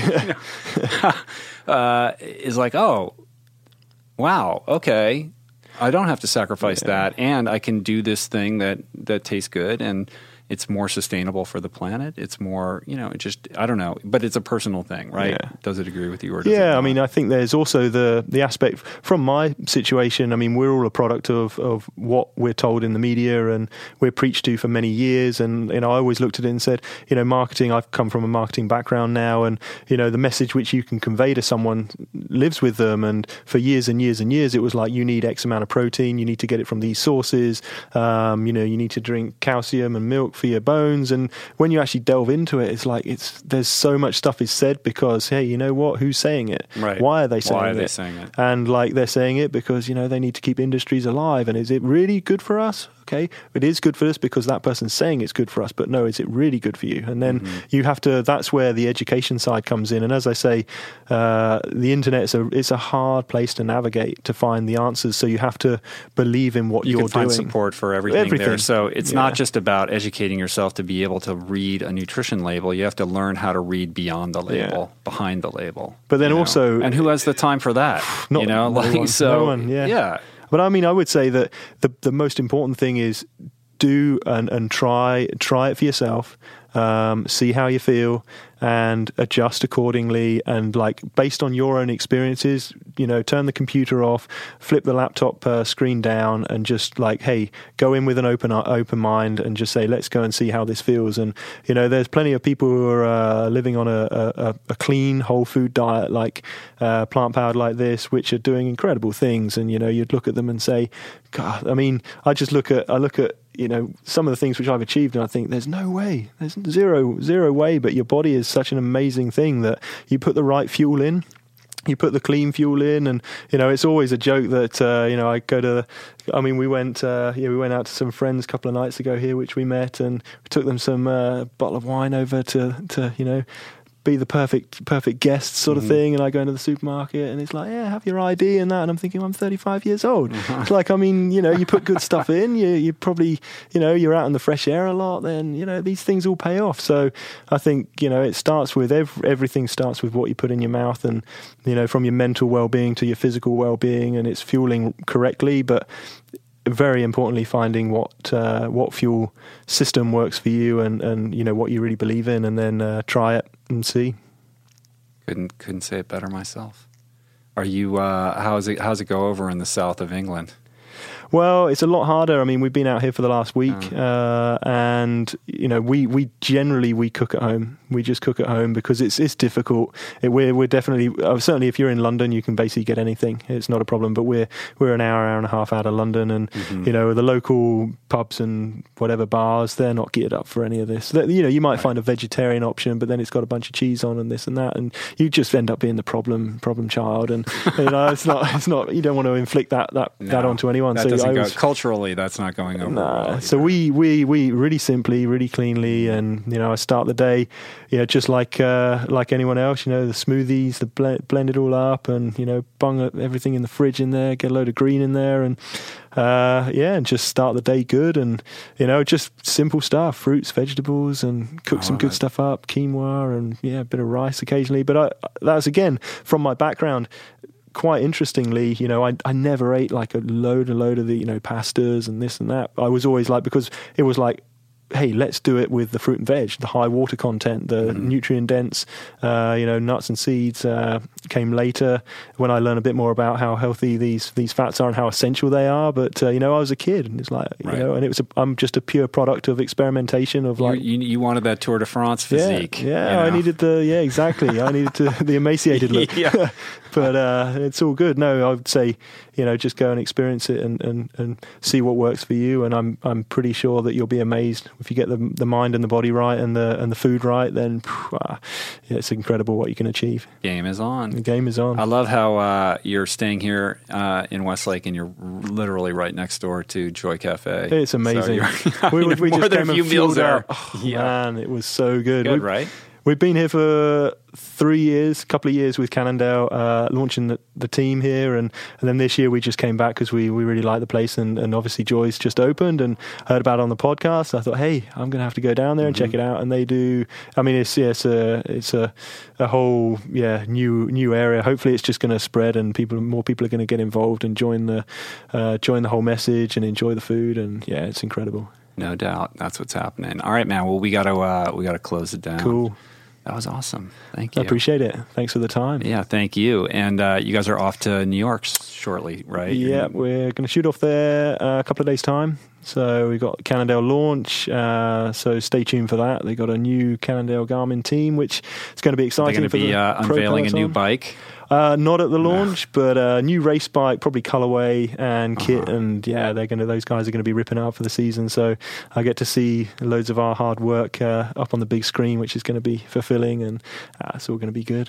That's cool. And uh, what else do you have coming up? Do you have any public speaking engagements or uh, new challenges that you're mulling about? Yeah, we're um, uh, actually at the launch. It's funny how the, the whole cycling world's so small. So Mavic, obviously one of the brands which we work with, they also sponsor the Cannondale mm-hmm. team. So I'll meet up with those guys in New York, and we'll all sit down and we'll start planning. We've got a few ideas. I mean, I would like to uh, certainly progress everything which we've done, Col Collective wise. Uh, look at different regions. Maybe we can get out here and uh, sort of tap into a little bit of the US. And I've got a little bit of an inkling and a little bit of an idea for something in the Rockies. I like altitude and gravel, and that really starts getting really out in the unknown then. So mm-hmm. maybe something uh, out there and Interesting. just keeping it real. All right, I love it, man. Well, uh, if you do, you're going to have to uh, come back on and tell me all about for it. For sure, hundred yeah. percent. I say just say uh, you know, thanks thanks so much for the opportunity. It's been it's been fascinating to see your journey and learn a little bit about what you've done, and and just it does feel very surreal actually being sat here now, just knowing you know what, what, you've been through, and you know applaud you for uh, for the courage it's taken to make the steps in your life to make a change, and then ultimately you know make a very positive change to so so many thousands of people around the world. I think it's uh, you know respect. Thanks, man. I appreciate that very much.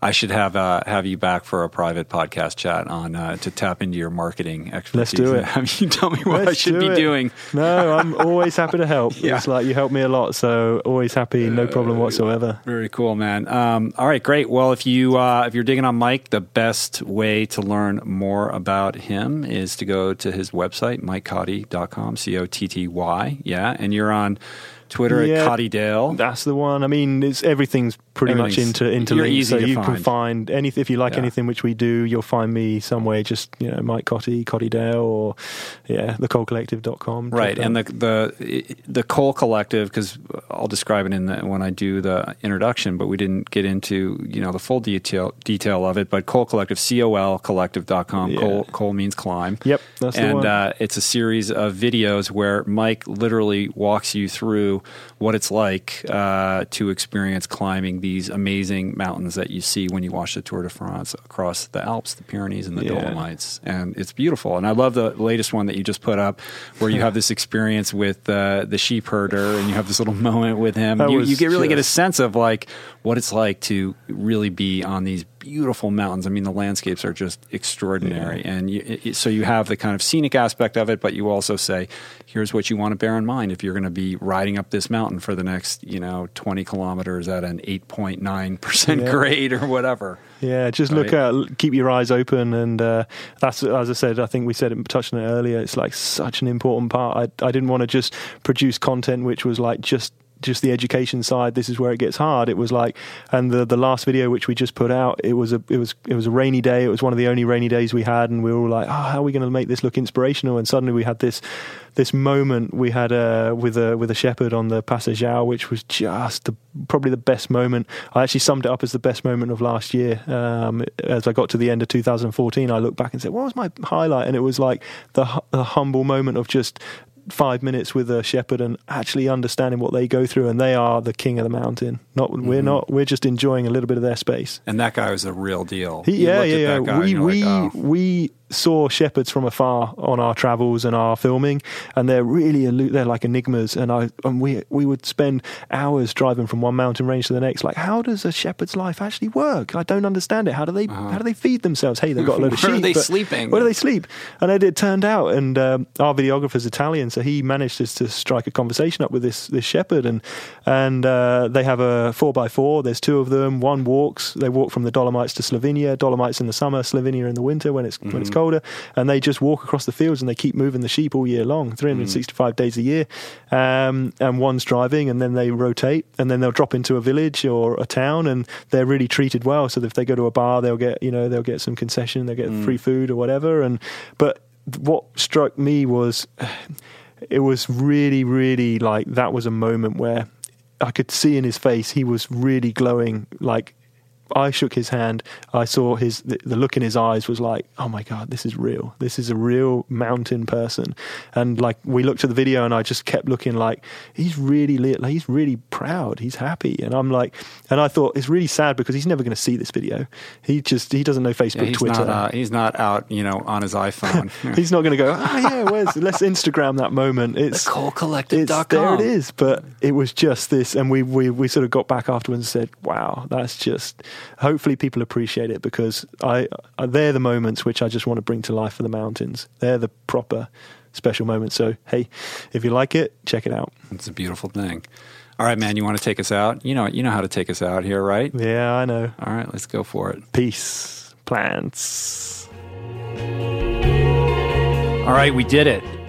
Good guy, right? I mean, Mike's just one of those guys. He's like one of those guys that just he gets stuff done. He does what he says he's going to do. He's not afraid to follow his passion. And I think we can all learn from that and find little nuggets to incorporate into our own life. So I hope you enjoyed it. I dug it. I thought it was cool.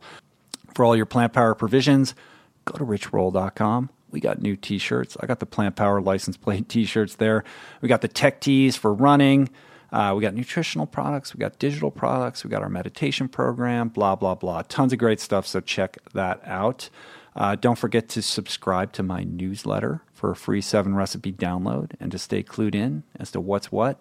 Hit us up with a review on iTunes. Send me your questions for future Q&A podcasts. Production and audio engineering and music and sound design for today's show was done by Tyler Pyatt. Thanks, Ty. Additional production and editorial support by Chris Swan and graphic art, as always, by the very talented Sean Patterson. Thank you guys, and I will see you next week. Peace. Plants. I'm going to go run in the slush and the snow right now.